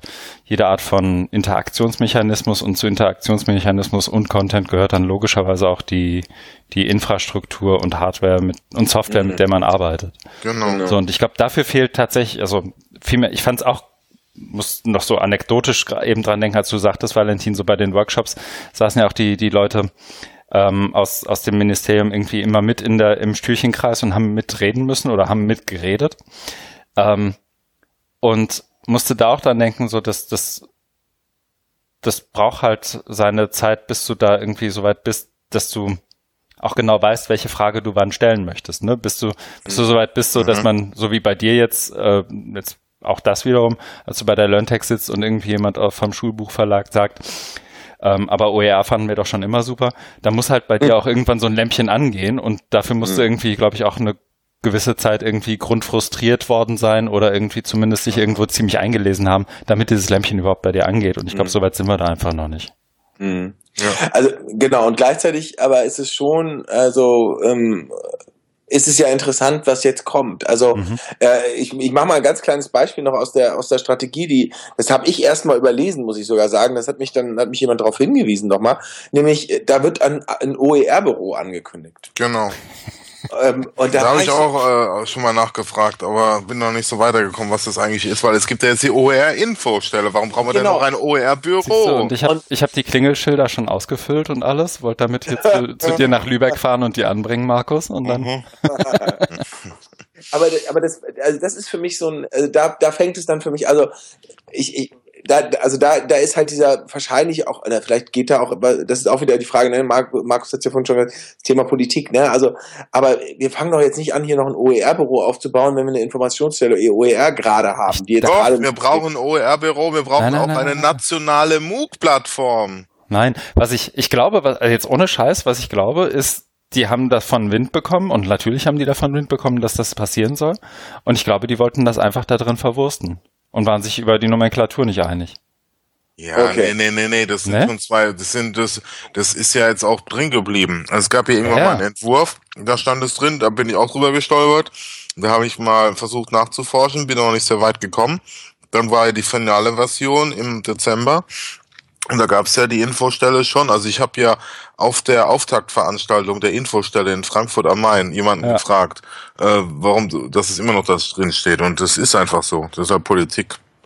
Ja, nur ich glaube, die sind nicht, also mein, mein Punkt ist, glaube ich, nicht, dass das da nicht drin steht, sondern mein Punkt ist, dass die vielleicht nicht das Gleiche meinen, dass sie es aber reinschreiben und aber jetzt die OR-Info. Wir wollen, wir wollen vielleicht was, was Festes. Ein, ein genau. Büro ist ja, ist ja dann was, was Dauerhaftes, während die Infostelle ja jetzt erstmal nur für 18 Monate. Genau. Und meine gut gemeinte Vermutung ist einfach, dass es gut gemeint und die meinen das äh, verstetigt oder irgendwas in der Richtung, ohne das genau so nennen zu wollen, weil sonst ist es ja irgendwie deckungsgleich. Mhm. Also das wäre jetzt, wenn du es gut auslegst, glaube ich, meine meine Logik. Okay. Also ich, ich fand es auf jeden Fall, im, im, also im ersten Moment habe ich es auch überlesen, meine erste Reaktion mhm. war auch, okay, die meine EOR-Infostelle. Aber gut, wer weiß, ne? Also, ähm, also ich fände es halt nur einfach, der Punkt ist doch, Synergien müssen genutzt werden. Ne? Also wenn wir jetzt hier anfangen, also wenn jetzt die Länder meinen, sie brauchen noch ein eigenes OER-Büro, dann wird's wirklich ein bisschen albern fast. Ne? Also weil irgendwie, äh, dann sollen sie sich lieber mit dem Bund, so wie beim deutschen Bildungsserver, über eine Finanzierung, eine langfristige Finanzierung äh, äh, äh, einigen und dann gibt es sowas wie den deutschen Bildungsserver oder so. Also das, also jetzt im, vom, mhm. vom Prinzip her. Ne? Also, ähm, ich finde das ja grundsätzlich, muss ich sagen, gut. Also ich glaube, eine, eine Anlaufstelle äh, ähm, erstmal überhaupt, äh, wo ich mich ranwenden kann, wo ich weiß, okay, wo es einfach einfache Materialien gibt, die mir erklären, was OER ist, finde ich total sinnvoll. Und ähm, ich vermute mal, perspektivisch ist es auch sinnvoll, dazu gucken, ob man sowas regionalisiert. Hm. Ähm, weil wir gerade, weil, äh, weil das ja jetzt gerade auch nochmal ein Punkt war, den Markus mhm. angebracht hat, also 18 Monate, die, äh, die, die, es ist natürlich auch, und das ist so ein bisschen meine Sorge gerade bei äh, äh in dieser man nennt es ja auch manchmal Projektitis-Welt, ne, Bildungswelt. Mhm. Ähm, wenn jetzt, ja, diese ganzen Projekte, die starten jetzt, die rennen jetzt alle los und sollen, äh, machen jetzt was zu OER und äh, Qualifizierung von, von Multiplikatorinnen und so. Ich glaube, mit 18 Monaten ist es halt nicht getan. Mhm. Also ich ja, glaube, mit 18 ja. Monate ist es ein Tropfen auf dem heißen Stein. Also es ist ein guter Tropfen und ich möchte es überhaupt nicht schlecht drehen, weil ich denke, es ist gut, dass da was passiert. Aber ich, ähm, ähm, ich glaube, ich hoffe, dass es da irgendwie ein Weg gefunden wird, dass, dass das noch ein paar Jahre, äh, also braucht auf jeden Fall noch ein paar Jahre, bevor wir sagen können, OER ist jetzt in der Mitte der Gesellschaft angekommen. Klar, weil diese 18 Monate, also ich kriege das ja gerade in Lüneburg mit, wir haben ja auch so, so ein Teilprojekt oder ein Teil dieses Civic OER-Projekts wird ja, in, wird ja in Lüneburg durchgeführt. Wir haben halt ganz brav erst die Stelle ausgeschrieben in dem Moment, wo der Zuwendungsbescheid da ist. Dann dauert es ein bisschen, bis das ausgeschrieben ist, öffentliche Verwaltung und so weiter. Dann haben wir jetzt wen, jemanden eingestellt, sind auch froh, jemanden gefunden zu haben, ähm, die auch wirklich super auf das, ähm, auf, auf das Thema passt. Und wir haben sie eingestellt im Laufe des Februar. Und ähm, über eine Verlängerung äh, sozusagen brauchst du ja auch nicht lange diskutieren, selbst wenn irgendwie die Mittel die gleichen bleiben. Das heißt, ähm, Objekt, also ganz, ganz platt gesagt, wenn die Projektdauer wirklich 18 Monate ist, sprich, wenn das dann heute in einem Jahr irgendwann wieder aufhört, mhm. dann sprichst du eigentlich darüber, dass die wenn es denn keine Perspektive auf Verlängerung gibt, die jeweilige Stelle ja auch in neun oder zehn Monaten oder die, die Stelleninhaberin in neun oder zehn Monaten sich wieder über den nächsten Job spätestens Gedanken machen muss sich ja. irgendwo anders hin bewirbt und dann das Projekt ja auch nicht aussitzen wird. Ne? Also ist ja niemand irgendwie so institutions- oder projekttreu und das auch völlig zu Recht nicht, zu sagen, ja. Mensch, dieses Projekt finanziert mich aber gerade. Jetzt sitze ich das auch noch aus und lasse die Stelle, die mir da im Anschluss angeboten würde, direkt sausen, auch wenn sie vielleicht drei Monate vor Projektende anhört, auf, äh, anfängt. Das heißt, Worst-Case-Szenario ist ja eigentlich, dass wir im Januar nächsten Jahres irgendwie wieder über jemanden neuen suchen müssten, äh, der irgendwie das Projekt bis zum Ende noch durchträgt, wenn es denn keine, also nicht kurzfristig sogar, also innerhalb des nächsten halben Jahres keine Perspektive auf Verlängerung gibt. Mhm. Das hast du ja bei jedem Projekt, das ist ja genau. kein OER-spezifisches Nee, überhaupt nicht. Thema. Nur, um das nochmal plastisch ja, zu machen. So gerade ja. wenn, das ist jetzt in dem Fall auch, ich glaube, so viel kann man auch in einem, in einem Podcast sagen, auch jemand, der irgendwie von, von außen dazugekommen ist, dass es niemand so die, die wenn in dem Moment, wo, und das ging, geht mir ja genauso, in dem Moment, wo du eine befristete Stelle hast, machst du dir ein halbes Jahr vor Vertragsende aller spätestens darüber Gedanken, was mache ich denn jetzt mit Vertragsende? Und selbst wenn du da bleiben möchtest, du wartest ja jetzt nicht irgendwie drauf, bis dein Arbeitgeber wieder Mittel vom BMBF kriegt. Nee, und bei OER und Verlängerung, also es ist nur so ein ja. Gefühl, aber ich bin da irgendwie skeptisch. Ich weiß nicht, ob ich denke, das ist jetzt mal jetzt so ähm, eine schöne Sache und dass die aber sagen, das ist jetzt so das Maximum und dann muss da jetzt muss da irgendwie mehr kommen und weiß nicht, ob man dann da jetzt irgendwie groß an Verlängerungen denkt und damit rechnen kann. Also ich muss sagen, ähm, äh, also ich kann, kann, jetzt nicht einschätzen, ob es eine Verlängerung gibt oder nicht. Ich, ich, man hat mal gemunkelt, dass es wieder eine Ausschreibung geben wird. Ich glaube, das BMBF hat sich auch in einem Video geäußert dazu, dass äh, das, äh, weil ich meine, die Gelder sind ja noch länger befristigt für OER, äh, mhm. sind ja genehmigt. Okay. Ähm, aber also was ich mir gedacht habe, was ich so ein bisschen unglücklich finde bei der Ausschreibung und auf die, wo jetzt die Projekte, also wo ihr ja auch quasi mitgefördert werdet, ist OER ist ja jetzt kein Thema, was im Mainstream schon angekommen ist. Mhm. Also wir, das heißt, ganz viele, ich habe so das Gefühl, bei ganz vielen Organisationen, die jetzt gefördert werden, die müssen, also das, was du gerade erzählt hast, Christian, ne, sie müssen erstmal jemanden finden. Die Person muss sich erstmal einarbeiten. Ja, klar. Also, genau. ne, also ne, ähm, äh, Paul Klimpel meinte zu mir irgendwann von, von iRights, Schrägstrich äh, Creative Commons, meinte irgendwann neulich mal, er hat das Gefühl, er könnte irgendwie gerade jeden Tag quer durch die Republik reisen und irgendwo Workshops halten mhm. zum Thema OER, weil einfach so und freie Lizenzen, weil gerade so viel Bedarf danach ist. Das zeigt doch aber auch, wenn die, also gibt den Leuten, ne, die Leute müssen eingestellt werden, sie müssen irgendwie erstmal sich, sie müssen sich ins Thema, sie müssen reinkommen, ja. sie müssen das Thema verstehen. Und dann sind 18 Monate nicht viel Zeit. Nee, das, das ist sehr knapp. Die müssen das Thema ja äh, für sich erst erarbeiten und dann an ihrer Heimatinstitution da reintragen. Das heißt, genau. sie müssen sich ja selber in sehr kurzer Zeit zum Experten aufbauen. Genau, das wollte genau. ich gerade sagen. Es geht ja jetzt nicht darum, irgendeinen Lehrenden dazu zu bringen, ein Modul mal im Ansatz CC lizenziert irgendwie neu zu denken oder so, sondern mhm. das sind ja Leute, die ja dann auch sich innerhalb der jeweiligen Bildungsinstitution mhm. und das bei uns in Lüneburg jetzt auch nicht anders, nur weil es irgendwie seit drei, vier, fünf Jahren mal eine Digi-School gab, ähm, die, die werden ja dann, du, du exponierst dich ja auch insofern als dass du ja auch die üblichen Verdächtigen, also Markus Ohren zu, die, die Medienpädagogen und sonst wer an deiner jeweiligen Einrichtung, mhm. ähm, sind ja auch nicht immer nur, ah oh, geil, da kommt wer, der will irgendwie was mit digitalen Medien und offenen Lizenzen machen. Ne? Mhm. Also das ist ja dann auch, da brauchst du ja erstens ein dickes Feld, zweitens viel Sachkenntnis und auch ein bisschen Überzeugungskraft und die richtigen Argumente in der Hand. Weil wenn du es im ersten Workshop mit denen versaust, dann brauchst du den zweiten gar nicht ansetzen. Mhm. Ja, also ich, ich glaube, ähm, also ich glaube, es wird ganz spannend und jetzt äh, nochmal den Bogen zu dieser KMK-Strategie, was ich gut, also den, es wird spannend, was wir einfach, was wir haben, also wir, also wir haben die OER-Projekte, wir haben das, die OER-Infostelle und wir haben eine Strategie. Und ich glaube, es wird spannend, mhm. so mal in, in, einem, in, einem, Jahr oder in anderthalb Jahren tatsächlich so zu gucken, was haben die Länder eigentlich äh, angegangen. Mhm. So, ne? Also was, und ähm, ich bin mir, ich bin eigentlich ganz, ich muss sagen, ich bin eigentlich ganz positiv gerade, was das Thema OER angeht, insofern, dass ich das Gefühl habe, die, das am Anfang hatte man ja so das Gefühl, aber auch, also wenn man so den, den Spirit von der, also diese, die Stimmung hier von der OER-Konferenz 14 war das, glaube ich, wo äh, so ein Schulbuchvertreter vom Schulbuchverlag da ja auch waren und sagten, OER, das kann doch alles gar nichts und oder ne, also ein bisschen mhm. polemisch jetzt übertrieben, aber und ich glaube, die haben sich so ein bisschen, haben gerade so gemerkt, so okay, äh, OER be bedroht jetzt nicht sofort unsere Existenz und wir können mal einen Gang zurückschalten. Und ich habe so ein bisschen das Gefühl, dass das aber eigentlich auch ganz gut ist, dass man jetzt so ein bisschen äh, mit den Projekten und mit der mit der Strategie ja schon auch auch auch viel Positives erreichen kann. Ob es dann in, ob wir Main, einen Mainstream von OER haben werden in, in, in einem eineinhalb Jahren, das bezweifle ich. Das, mhm. Dafür braucht es mehr. Aber ich äh, ich glaube schon, dass die Projekte ganz gut was mitnehmen können. Nur mhm. ich glaube halt, es wäre total wichtig, dass die verlängert werden und früh. Da gebe ich dir total recht, Christian, was die was die Jobsituation der einzelnen Mitarbeitenden angeht, sowieso frühzeitig. Ja. Ja. ja. Ist so ein altes aber, Thema, glaube ich. Ne? Also ich habe es ja. jetzt, also es ist für, glaube ich, niemanden im Bildungsbereich neu, aber ich glaube, ich habe im Verlauf der letzten dreieinhalb, vier Jahre alleine in der Digital School, die ja in großen Teilen oder zumindest im Grundrauschen in, aus Haushaltsmitteln finanziert wurde, ich glaube, ich habe vier oder fünf Einzelverträge gehabt und teilweise auch erst die Verlängerung Ups. am Tag des Auslaufens unterschrieben. Nee. Ne? Also das ist alles so. Oh. Das heißt, du, du bist ja, und gar nicht, gar nicht als Schimpfen auf meinen Arbeitgeber gedacht, sondern so funktioniert halt irgendwie Bildung in der öffentlichen Hand, ist so mein mhm. Eindruck. Ja. Mal besser, mal schlechter, aber immer so ein bisschen, dass man sich darauf verlässt, dass die, die Leute irgendwie da bleiben und das tun sie dann eben ganz oft nicht aus Frustration ähm, mhm. mit Arbeitsbedingungen. Und ich glaube, da gehört auch eben diese 18, ein Projekt auf 18 Monate anzulegen, gehört da irgendwie auch zu, auf jeden Fall. Die hätten es ja auch irgendwie auf drei Jahre mal anlegen können. Also drei Jahre sind ja so übliche Projektzeiten. Aber jetzt ist ja fast nur die Hälfte. Naja, wir warten ab. Ja. Genau.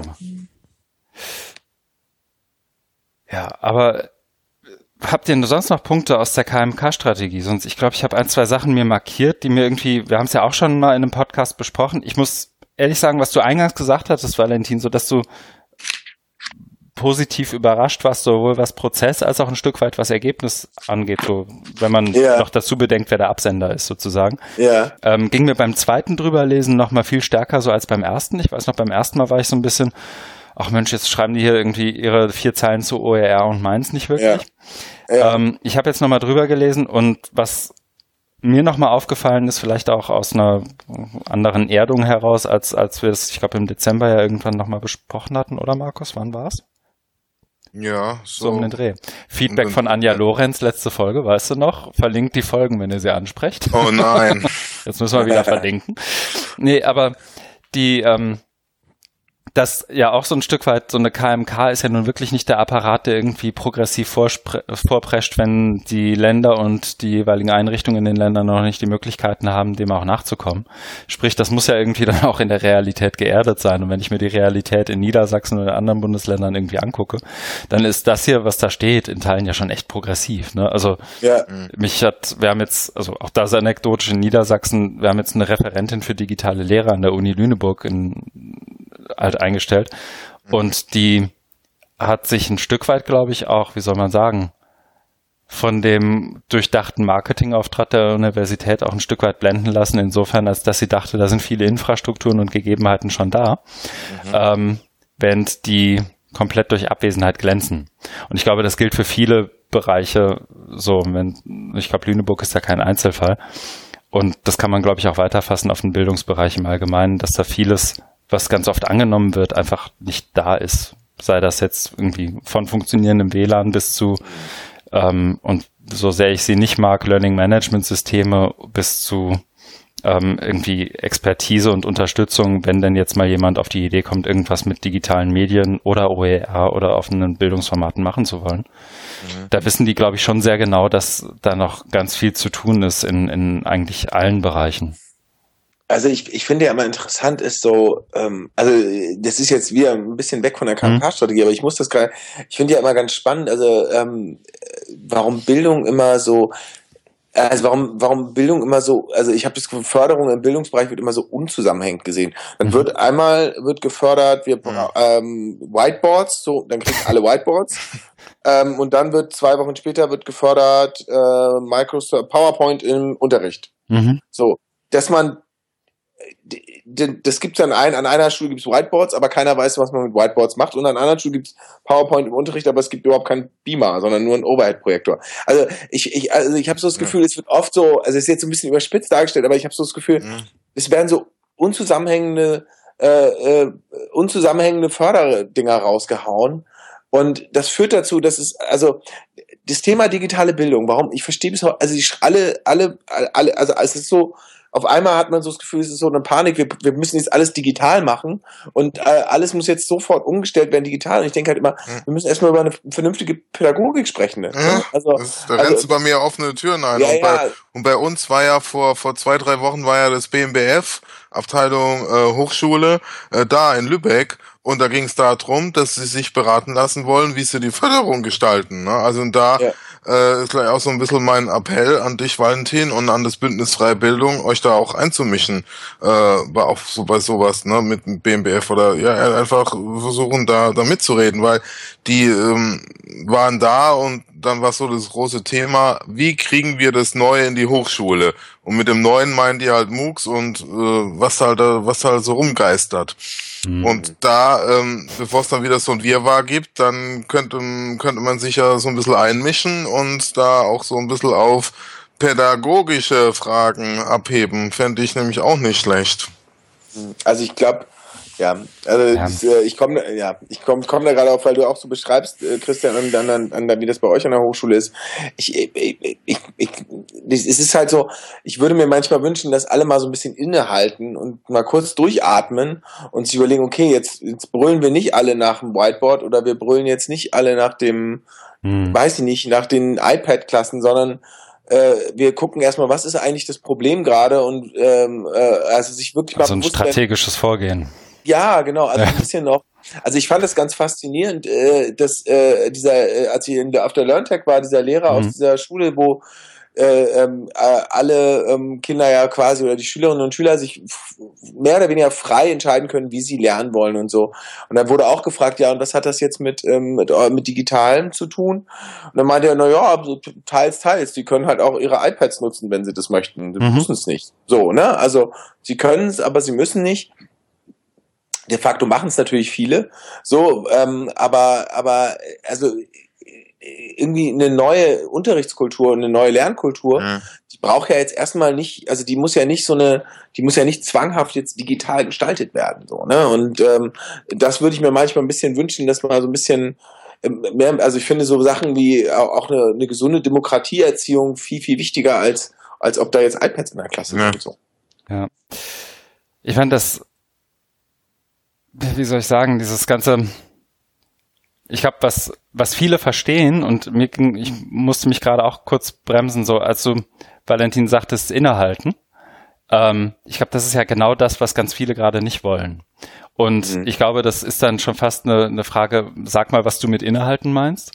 Was du, glaube ich, mit Inhalten meinst, ist, lass uns mal zusammensetzen und wenn es ist, wenn es ein Mindmap ist, irgendwo mal anfangen und sagen, wir wollen jetzt das, das erreichen wir das, hier gibt es eine Wechselwirkung, das sind die Stakeholder, so und so wirkt sich das auf die und die aus und dann brauchen wir die und die Kohle, um mit denen und den Leuten das und das zu erreichen. Mhm. Das meinst du ja, glaube ich, mit Inhalten, also eine Strategiebildung eigentlich, ne? Ja, genau. Während andere, wenn sie Inhalten hören, und das wird ja dem Bildungsbereich gerne vorgeworfen und auch oft, glaube ich, nicht ganz zu Unrecht, dass da halt ganz oft schon von alleine innegehalten wird, mhm. im Sinne von, wir sitzen hier, haben äh, unsere unbefristeten Verträge und jetzt erzählt ihr uns mal einen vom Pferd und wir machen hier unseren Stiefel weiter.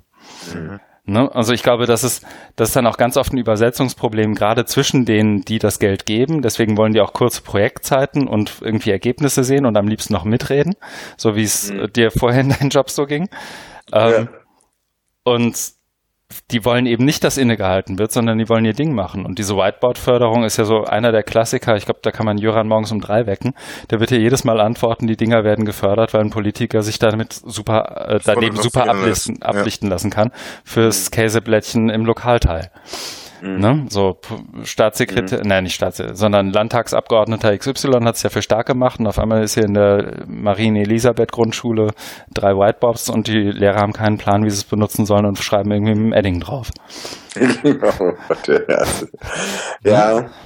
Ja, ich, also ja, also äh, das wird gerade, also für mich wird es gerade eine, eine, eine sehr, also wir, wir wandern gerade in das Thema, mhm. äh, wie, wie, wie, wie, also globaler gesehen schon Bildungsbereich, Veränderungen im Bildungsbereich.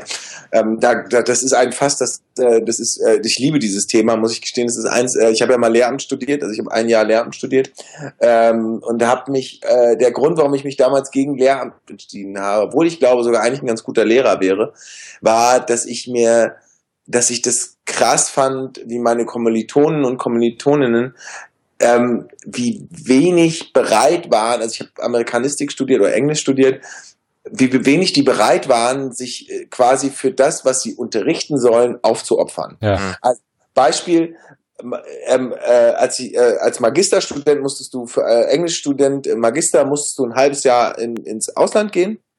Englischsprachiger Ausland war verpflichtend. Mhm. Äh, du musstest für, für, für Lernen musstest du nicht mal ein Praktikum im Ausland oder irgendwas mit Englischsprachig machen. So, und, die, und dann saßen da, äh, hatte ich Kommilitonen und Kommilitoninnen, die noch im dritten Semester immer noch nicht das TH halbwegs aussprechen. Mhm. Und, ähm, und dies, da war auch eine Haltung hinter. Ne? Mhm. Da war so eine Haltung hinter. Ich, ich, äh, ich werde Lehrer, ich habe dann meine Unbefristung und ähm, hier im Ländle, da kann ich dann auch noch in 30 Jahren so unterrichten. Also ja, klar. Ähm, und, das sind ähm, ja auch alle mal Lehrer, die so sind, oder? Also genau, ja. und ich möchte überhaupt nicht, ich mag ja, ich bin, bin großer Gegner vom Lehrerbashing, so ein Verallgemeinern des Lehrerbashing, weil ich gerade mhm. im Rahmen von Mapping OR ganz tolle Lehrerinnen und Lehrer kennengelernt habe. Also ähm, hier ein, ein Lehrer aus Hamburg, äh, aus, äh, aus äh, Berlin, der der sich so aufopfert für seine Kommilitonen, äh, für seine Schülerinnen und Schüler und sich so tolle Sachen, neue Projekte mhm. ausdenkt mhm. und auf jede, wirklich auf jede Veranstaltung rennt, die irgendwas mit, äh, mit digitaler Bildung, Schrägstrich Openness, Kultur oder so zu tun hat, weil er immer hofft, irgendwie noch mehr Inspiration zu bekommen.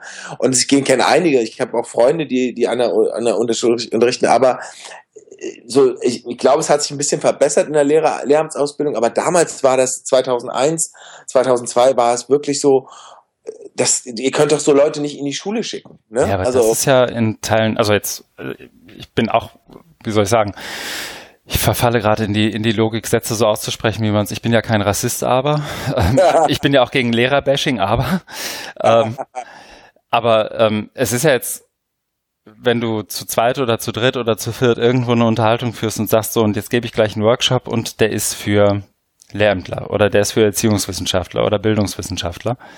So gerade im Bereich Digitalisierung von Bildung kriegst du dann immer zumindest mal hohe Augenbrauen und so, so ein Schulterklopfer im Sinne von halt durch. Mhm.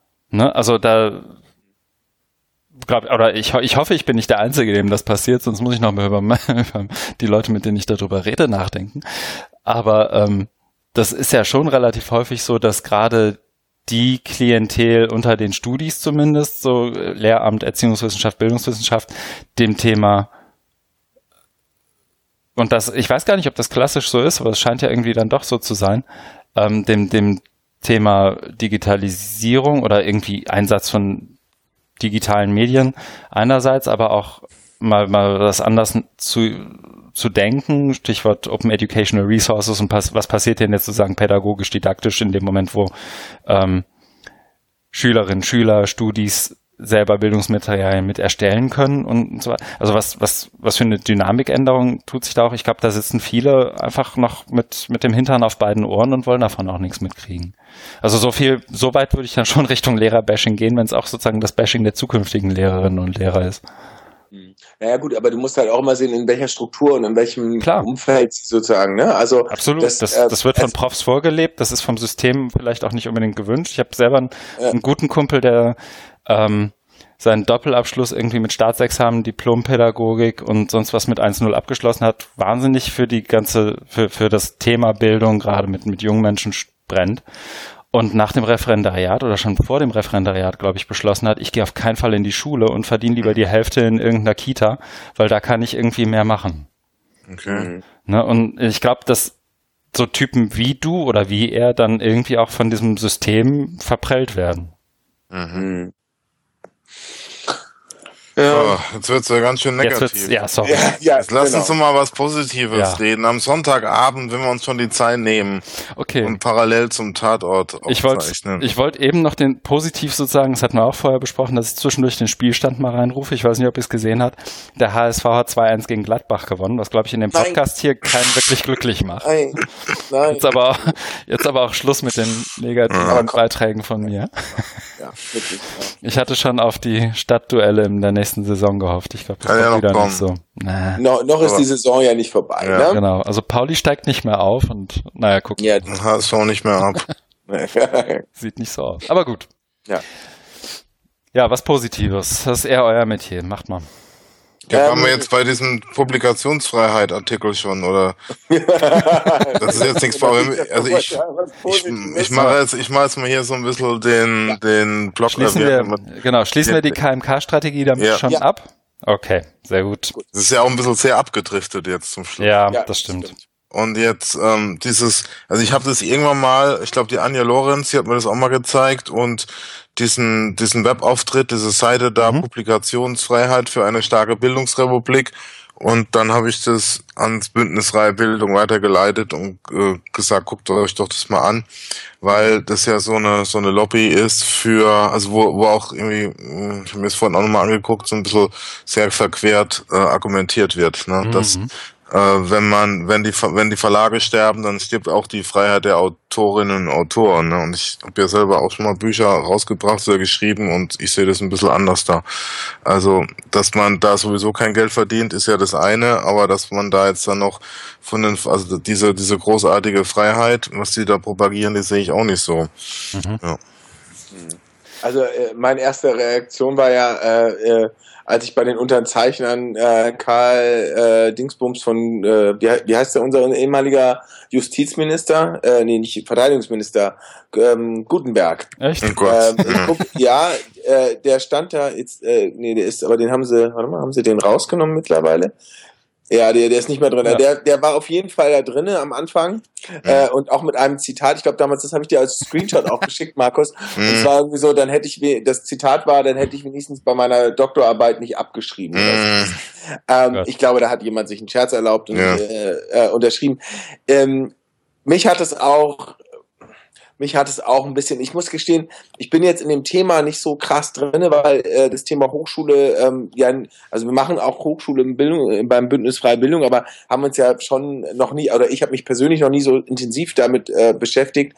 Ähm, ich habe mir so ein bisschen, äh, äh, weil du das ja, weil das da drin stand, mal so ein bisschen, ich habe hier die, mir die Pressemitteilung vom HRK und vom DBV, also Hochschulrektorkonferenz im Deutschen Bibliotheksverband dazu nochmal angeguckt und auch das vom Aktionsbündnis, ähm, äh, das Aktionsbündnis äh, ähm, für, für Urheberrecht für Bildung und, und Wissenschaft. Mhm. Und die haben sich ja auch ziemlich aufgeregt. Ne? Also mhm. die waren ja auch sehr, also gerade das Aktionsbündnis hat ja auch gesagt, dass da ja auch richtige Falschaussagen drin stehen in dem. Ja, ja. Mhm. Das habe ich mir gar nicht angeguckt. Ich habe nur das, also mir ist das auch aufgefallen, so Max, was du sagtest, so, also ob das in sich schlüssig war, hat also die Frage hat sich mir, glaube ich, als erstes gestellt. Mhm. So, und der erste Claim ist ja, die Bildungsrepublik braucht freie Autorinnen und Autoren und eine mhm. vielfältige Verlagslandschaft mehr denn je. Ich glaube, das mhm. macht auch viel über den, den Absender irgendwie klar, ohne das jetzt genauer zu kennen. Ne? Ja.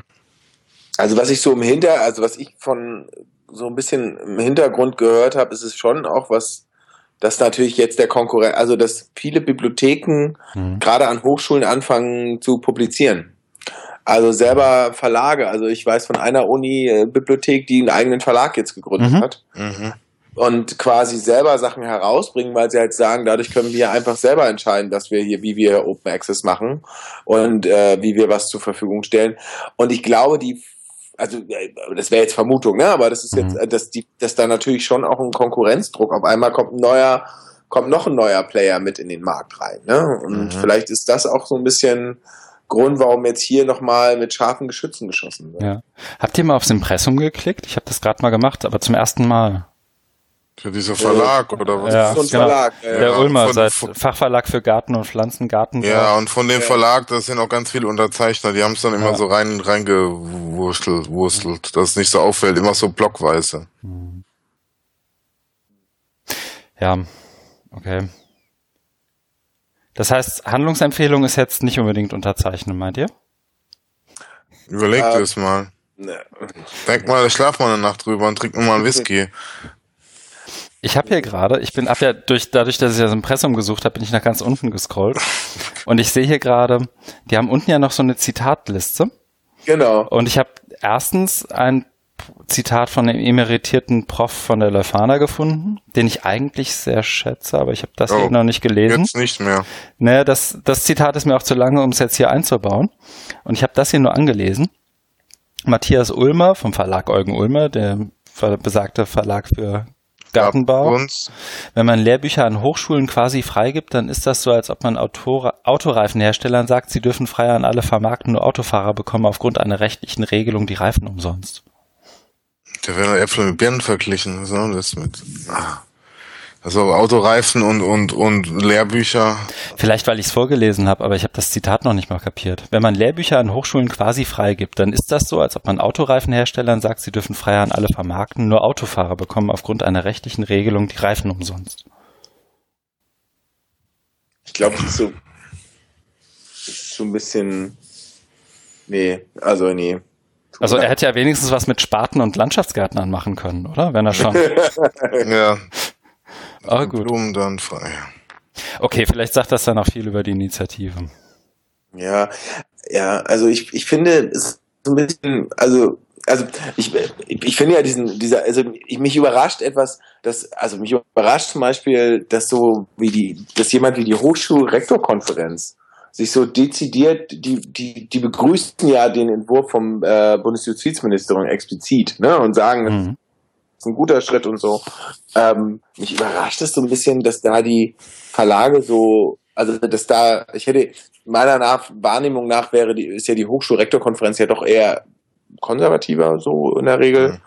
Ähm, und ähm, ich hätte das jetzt gar nicht so gedacht, dass da so eine Divergenz zwischen diesen Wissenschaftsverlagen und der Hochschulrektorkonferenz gibt. So.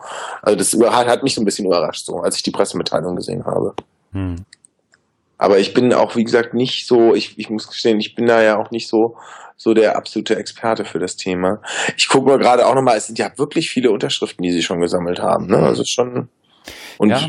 Und ich muss zu meiner eigenen, also ich habe gerade mal einfach, weil ich gesehen habe, dass ähm, besagter Professor Döring unterzeichnet hat, habe ich mal nach Leuphana gesucht. Acht Ergebnisse, davon sind zwei Zitate. Das heißt, es gibt sechs Leute an der Leuphana, die ich mal zum Essen einladen muss. Ähm, guck ich mir mal an. Ja. Machen wir mal einen Mensa-Termin. Gibt's einmal Hm. Nudeln mit Tomatensauce für alle. Ja. Müssen wir mal gucken, was da, was da noch passiert, aber ich glaube, viel mehr gibt's da jetzt auch nicht zu sagen. Mhm. Also ich, ich glaube, äh, also ich kann ja, äh, ähm, also ich kann euch eine Geschichte erzählen, die ist angeblich so passiert und äh, ich kann sie aber nicht be bezeugen. Aber ich kenne, es wurde mir mitgeteilt, dass ein Bekannter, von, den ich aus dem Arbeitskontext kenne, äh, joggen war mit dem Herrn Maas, Ja. wohl angeblich irgendwann mal. Und, ähm, und der Herr Maas hätte gesagt, äh, man müsste sich keine Sorgen machen, diese, dieser Entwurf würde so durchgehen. Und äh, da, Mhm. also das ist das, was ich gehört habe. Mhm.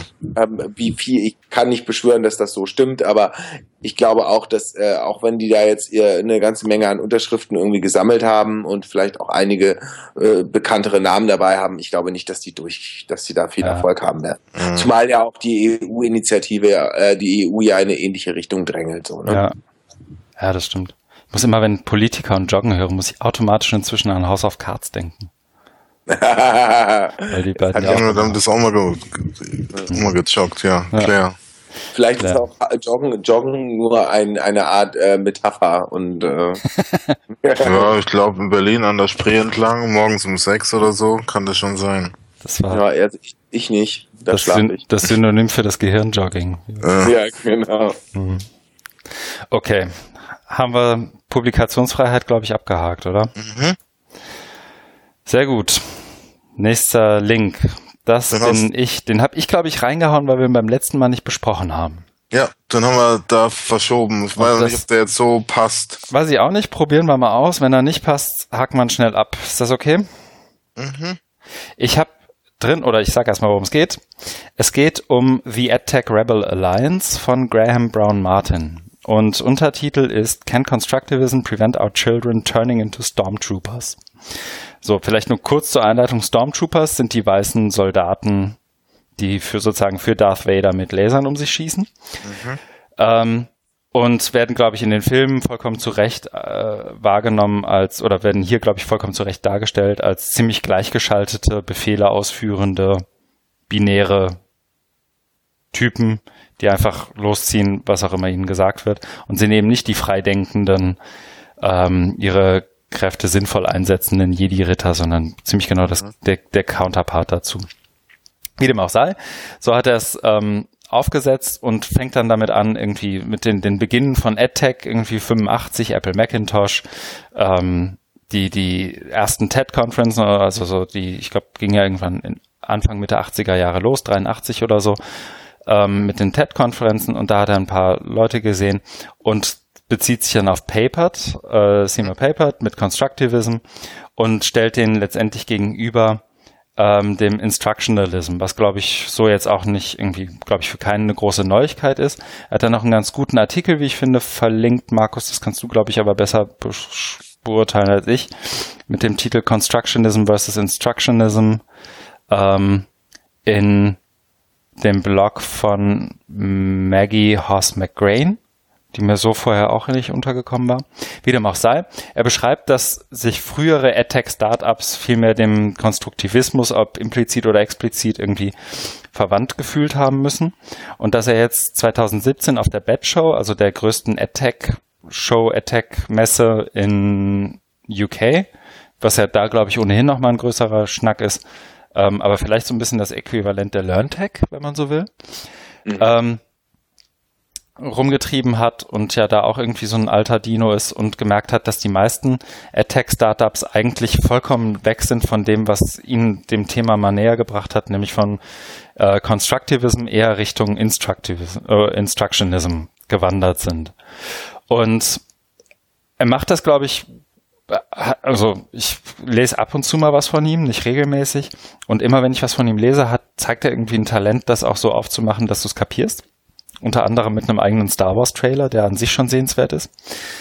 Ähm, und erzählt dann am Ende nochmal auch ein paar Tech-Startups auf, die dem so ein bisschen gegenüberstehen, von denen mir ehrlich gesagt nicht viele bekannt waren. Also alles von Night Zookeeper über Erase All Kittens, Sam Labs, PyTop, Stepping into Business und so weiter. Das war mir jetzt nicht bekannt, aber die bringt er sozusagen als positive Beispiele.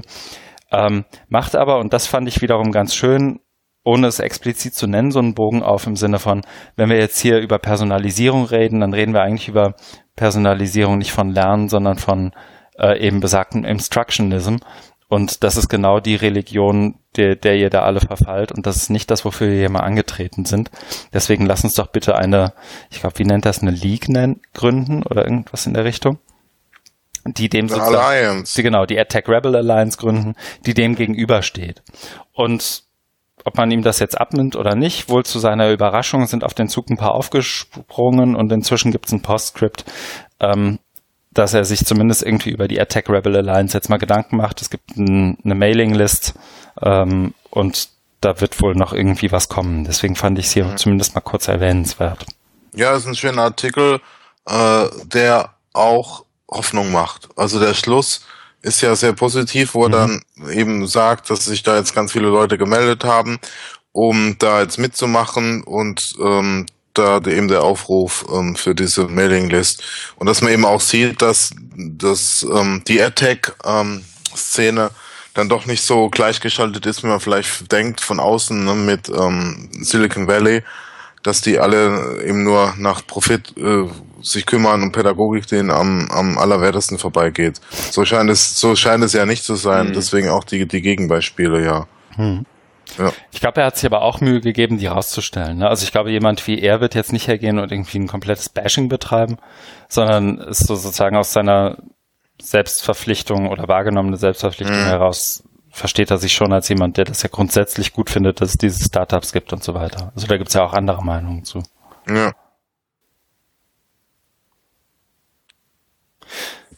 Ja. ja. okay. Aber dann haben wir das ja jetzt hiermit auch abgehandelt, wie es scheint. Genau. Ja. Sehr schön.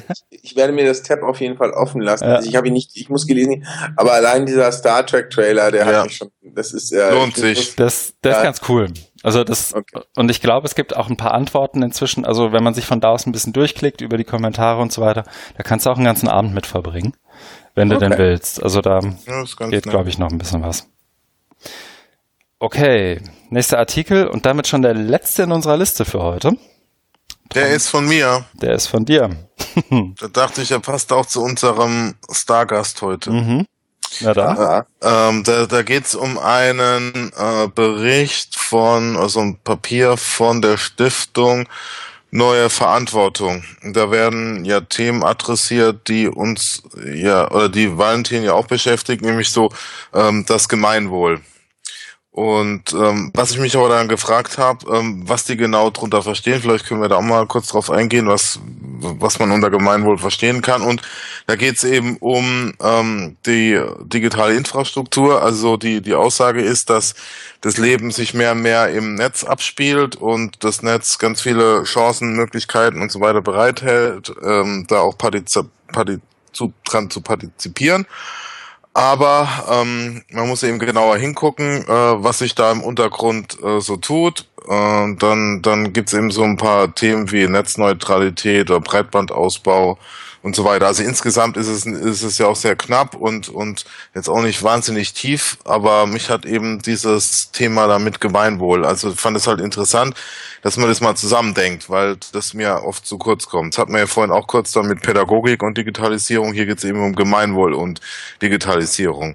Mhm. Aber gerade so dieses Thema, also eher die eher philosophischen Fragen, ähm, Chancengerechtigkeit, Gemeinwohl und Partizipation kommt da mir irgendwie zu kurz. Also es heißt dann am Schluss auch irgendwie nur so ganz lapidar, man muss es im Blick haben und ähm, ja, ist, ist ziemlich nichts sagen. Also fand ich dann eher, fand ich dann eher enttäuschend. Also man soll sich das angucken, was aber, glaube ich, für alle, die sich für das Thema interessieren, eh selbstverständlich ist. Aber es fehlt halt jetzt so was, wo man sagt, ähm, das wären jetzt Alternativen, äh, auch wieder sowas wie Open Source. Äh, Infrastruktur, äh, Ownership, was Christian äh, gesagt mhm. hat, ähm, das, das kommt, das kommt überhaupt nicht. Also so ein, ähm, so ein Goodwill, äh, gut gemeinter Artikel, der dann da so ein bisschen an dieses Gemeinwohl appelliert, ohne das jetzt mal genauer auszuklabüstern und vor allen Dingen ohne genau zum klar herauszustellen, wo man jetzt drauf achten, Wert legen sollte, wenn es jetzt weiter mit der Digitalisierung geht. Mhm. Vielleicht nur ganz kurz, das ist ja jetzt geschrieben von Leonie Beining. Kennt einer von euch beiden die? Zufällig? Nee. Nee. nee also steht, hm? Bertelsmann steht ja. noch mit drunter. Das wollte ich nämlich gerade sagen. Also diese Stiftung Neue Verantwortung. Genau, also äh, äh ohne da jetzt Böses zu meinen, also die Stiftung Neue Verantwortung, aber die die Bertelsmann Stiftung hat, also die Rolle der Bertelsmann Stiftung ist mir nicht ganz klar. Wahrscheinlich Kofinanzierung, ne? Mhm. Wahrscheinlich, aber immerhin unter CC by SA. Mhm. Ja, genau. Also, und auch richtig lizenziert, richtiger Lizenztext drunter. Ja, super. ja, wir stehen bei John oder Paul von iRights nach. Mhm. ja. Ja, aber äh, mir ging es halt darum, dass dieses Thema, ne, und und ähm, da da ist einerseits schön, das mit Gemeinwohl und da gehört ja für mich auch OER dazu, äh, ne, Sharing is Caring und so weiter ja. oder ne Comments, ne, ähm, ne, haben wir ja gerade gehabt mit mit äh, mit Lizenz, aber das das haben, also es wird als Creative Commons, ne? Common ist ja hier das Allgemeingut, ja. Allmende, aber das wird ja im Text dann überhaupt gar nicht aufgegriffen, ne? Also beziehungsweise gar keine Verbindung, sondern das ist halt sehr äh, grobschlächtig äh, mit hier Breitbandausbau, Netzneutralität und so weiter. Ja gut, es ist halt immer auch, ja, also es ist glaube ich ein Teil der Debatte, ne? Also immerhin, ich habe jetzt den Artikel nicht gelesen, aber wenn du sagst, da steht schon mal immerhin das Wort Netzneutralität drinne, dann finde ich das schon ganz, also dann steht da schon was drin. Aber ja. es ist ja ähnlich ein bisschen, äh, um nochmal zurückzukommen auf unseren Diskursthema Schule. Mhm. Ähm, äh, das ist ja so ein bisschen, wenn gesagt wird, ja, äh, wir brauchen als erstes Internet in der Schule. Also wir brauchen mhm. irgendwie, äh, ja, brauchen wir auch, finde ich auch richtig, aber also, genau, also ich finde bei dem Thema Gemeinwohl, ähm, schrägstrich, also technologischer Wandel tatsächlich so die Fragen, ähm, äh, das, was du ja auch gesagt hast, so, also ne, schräg, äh, Thema Partizipation. Da läuft ja sehr, sehr viel übers Netz und so. Mhm. Und natürlich, aber ähm, und ähm, Gemeinwohl heißt für mich da in dem Zusammenhang auch, dass, ähm, dass wenn wir, wenn wir Netz zur Verfügung stellen, was ich für Sinn, was ich für notwendig, für unabdingbar halte, ähm, also auch freies WLAN und so, dann natürlich auch Datensicherheit und so. Ne? Also äh, mhm. äh, diese ganzen Sachen spielen da für mich noch eine ganz große Rolle mit rein. Ja, ja die werden ja, die werden ja auch so, äh, genau, die werden ja. ja auch angesprochen und dass es in Deutschland viel zu wenig freies WLAN gibt. So Sachen ja. stehen schon drin. Äh, ja, vielleicht ist auch so ein politisches Ding, dass die ähm, sich am Schluss natürlich zurückhalten musste und nicht da jetzt die großen Parolen schwingen konnte, weil sonst die Auftraggeber ihr aufs Dach steigen. Ja, aber auch da wieder, ne? Also nur weil es freies WLAN geht, werden die Menschen nicht zu besseren Bürgerinnen und Bürgern. Ne? Also, ja, äh, genau. Also, ähm, Echt nicht? Ich glaub, nee, leider nicht. Also ich meine, man sieht es ja auch bei den Rechtsaußenparteien, mhm. irgendwie, die haben alle WLAN und ähm, da ist es nicht unbedingt besser geworden. Also, worauf ich hinaus will, ist einfach, ähm, ich, ich, äh, diese, ich glaube wahrscheinlich vielleicht, vielleicht kann auch so ein Paper, das, wie viele Seiten hat das? Zehn Seiten? 20. 20, immerhin. Aber, ähm, aber nur zur Hälfte ausgenutzt, ne? Also. Genau, also äh, wahrscheinlich kann so ein Paper das gar nicht fassen. Mhm. Alles und ähm, aber ich finde auch so grundsätzlich also was ist was bedeutet überhaupt Gemeinwohl ne und was mhm. was was versteht auch der Staat darunter was verstehen zum Beispiel so Stiftungen auch darunter ne also mhm. ja also ich glaube da wird du vielleicht sogar bei der Stiftung Neue Verantwortung was zu finden Tippe ich mal. Ich habe nicht nachgeguckt. Bei Bertelsmann vielleicht auch.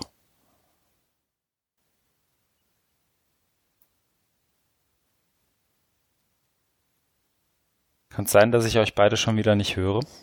Doch, doch, du musst halt auch was sagen. Ah, ja. Wir haben sorry. geschwiegen, deswegen konnten wir uns nichts. Ja, wir haben eine Schweigeminute eingelegt. Ach, siehst du, ja. Technik verfolgt mich. Ähm, nee, was ich meine ist, ich glaube, das, das ist vielleicht sowas, was dann irgendwie auch vorausgesetzt wird ähm, dass du einfach da mal nachguckst, was die Stiftung Neue Verantwortung unter Gemeinwohl versteht. Wenn es denn da steht, keine Ahnung, ob es da steht. Ich ja. bin so ein bisschen, ich, ich habe jetzt ein paar Mal durchgescrollt, ich muss ja auch zugeben, ich habe es ja auch natürlich nicht gelesen, Markus, da muss ich ja auch mal die Retourkutsche fahren und wenn du meinen Kram nicht liest, lese ich deinen nicht. Aber es ist, äh, ja, ich habe, ich bin, ich glaube, ich bin so ein bisschen bei dir, Valentin, so die, diese, die Infrastruktur ist unabdingbar und wichtig, aber ein Gemeinwohl wird aus der Infrastruktur halt nur, wenn du ein paar Prinzipien noch dazu denkst, ne? Ja. Und ich habe jetzt so ein bisschen durchgescrollt nur und habe da zumindest keine gefunden. Oder, Markus? Wie, was meinst du? Also drüberliegende Prinzipien, warum jetzt die Infrastruktur wofür? Also Infrastruktur nee. um der, also wie bei ganz vielen Themen, Infrastruktur um, um sich selbst willen bringt ja irgendwie relativ wenig, sondern es muss ja irgendwie für ein bestimmtes Prinzip dann irgendwie eingesetzt werden oder es muss ja das Vehikel sein, um etwas zu erreichen. Und dieses um etwas fehlt mir, glaube ich, hier, oder? Ja, ja, das stimmt. Da geht's mhm. um allgemeine Prinzipien. Mhm wieso und weshalb. Und ich fand ja das, was Valentin jetzt äh, da gesagt hat, von wegen mit ähm, nur durch freies WLAN werden die Menschen jetzt auch nicht schlauer oder ne, ähm, irgendwie ziviler. Das mhm. kommt ja dann auch nicht drin, so drin vor. Ne? Also dass man das einfach mal auch so ein bisschen kritisch anmerkt. Also Digitalisierung schön und gut, aber es geht also auch um Zivilgesellschaften. Das wird ja da auch so ein bisschen angesprochen, dass zivilgesellschaftliche Akteure und so weiter, aber dann irgendwie nicht konsequent, fand ich. Mhm. Okay. Ja, soweit dazu. Aber lese ich mich vielleicht doch nochmal rein. Ja, wenn ihr mal Zeit habt. Ja. Ich, ich finde den, also ich, ich werde den auch lesen und vor allem werde ich den auch nochmal teilen bei uns intern. Mhm. Ähm, weil ich finde, das ist ja auch, also das betrifft ja auch immer, also wenn du so, wenn du, wenn du über das Thema Gemein, Gemeinwohl und Internet sprichst, dann bist du ja auch relativ schnell bei, bei tatsächlich bei den Wikimedia-Projekten, ne? Also Thema ja. Wikipedia und so, ne? Also ja.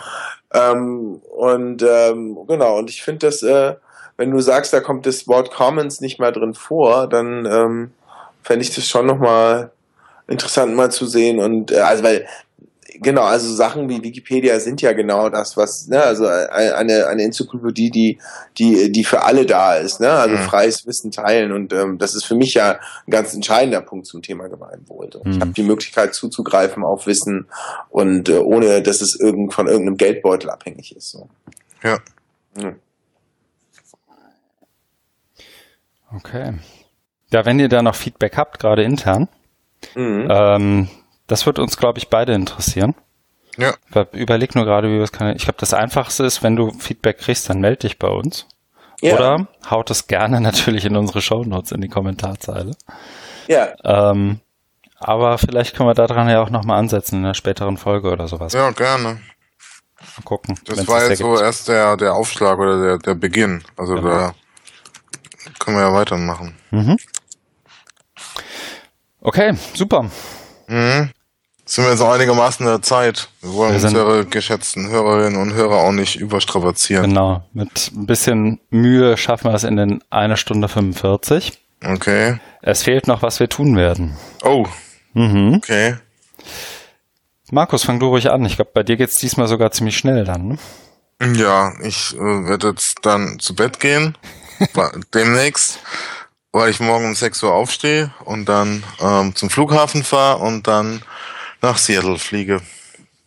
Und hoffe, dass sie mich reinlassen, weil in meinem Reisepass zweimal ähm, eingetragen wurde, dass ich in Ägypten war. Und ja, weiß nicht, ob die dann denken, dass ich mich da, weil ich zweimal hintereinander da war, ob ich dann so einen Aufbauworkshop habe, wie werde ich Terrorist. Aber das hatte ich gar nicht. Und ja, Mal sehen. Aber ansonsten habe ich alle Vorbereitungen soweit. Ähm, ich habe mir sogar für den Notfall ein paar Dollars schon mal besorgt, äh, um da über die Runden zu kommen. Und äh, Reisepass habe ich. Äh, Visum, also ich darf, ich, mein Visum wurde genehmigt, ich darf rein, Bordkabel habe ich über die App. Also ja, sollte eigentlich nichts mehr passieren. Ja. Nimm, dir eine, nimm dir noch eine Flasche mit, äh, damit du morgen am Flughafen Wasser auffüllen kannst. Ja. Nachdem du durch den Security bist. Weil ich finde, man muss viel, also man soll ja bei Langstreckenflügen ganz viel trinken. Mhm. Ja, stimmt.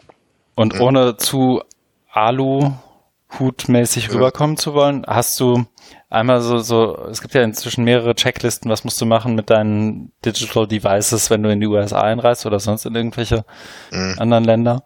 Von Handy ausmachen und nicht nur mit dem Fingerprint ent, äh, entsperren, sondern dann eben mit, mit dem Zahlencode, den du ja nicht rausgeben musst, Encryption und solche Sachen. Machst du da irgendwas? Mm, nee.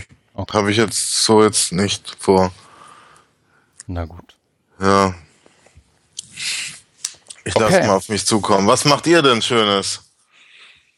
morgen ist Montag, ne? Ich gehe wieder arbeiten.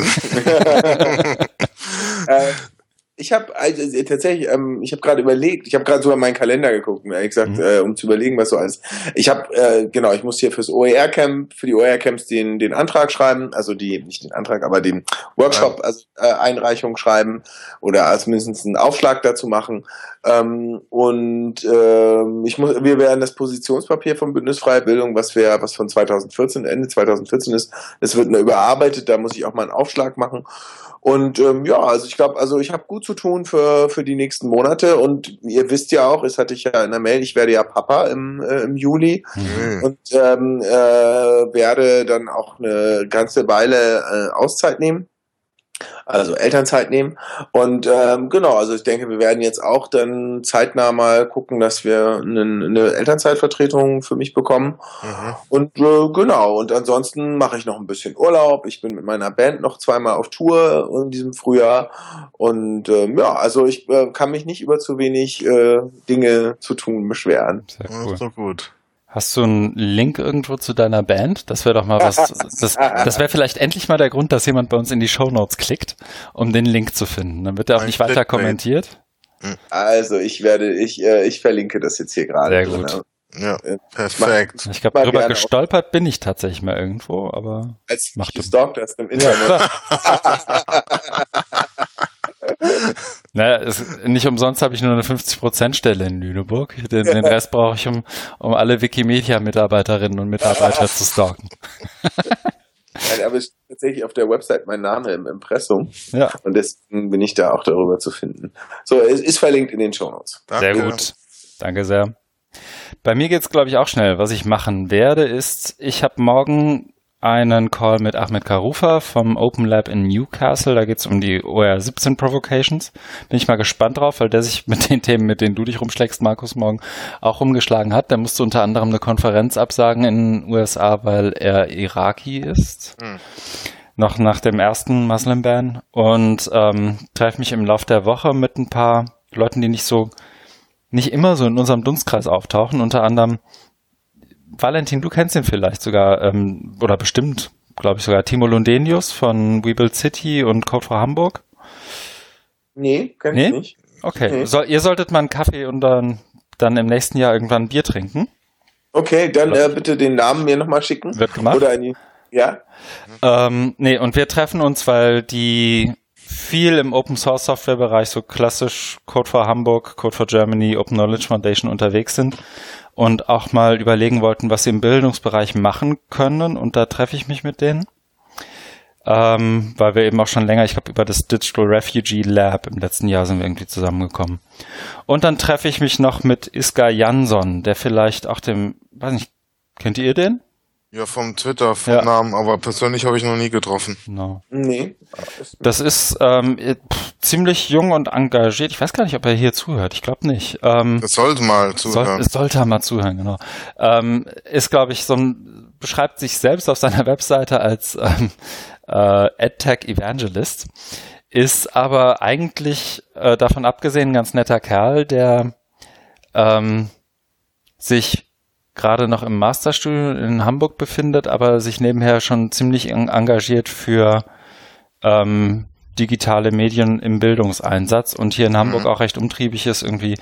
Ich habe im letzten Sommer mal einen Talk gegeben bei so einer Runde, die er da veranstaltet und er selber, glaube ich, macht auch viel so im Attack und, und Interface-Design-Bereich, so wie das eben noch so geht neben dem Studium her.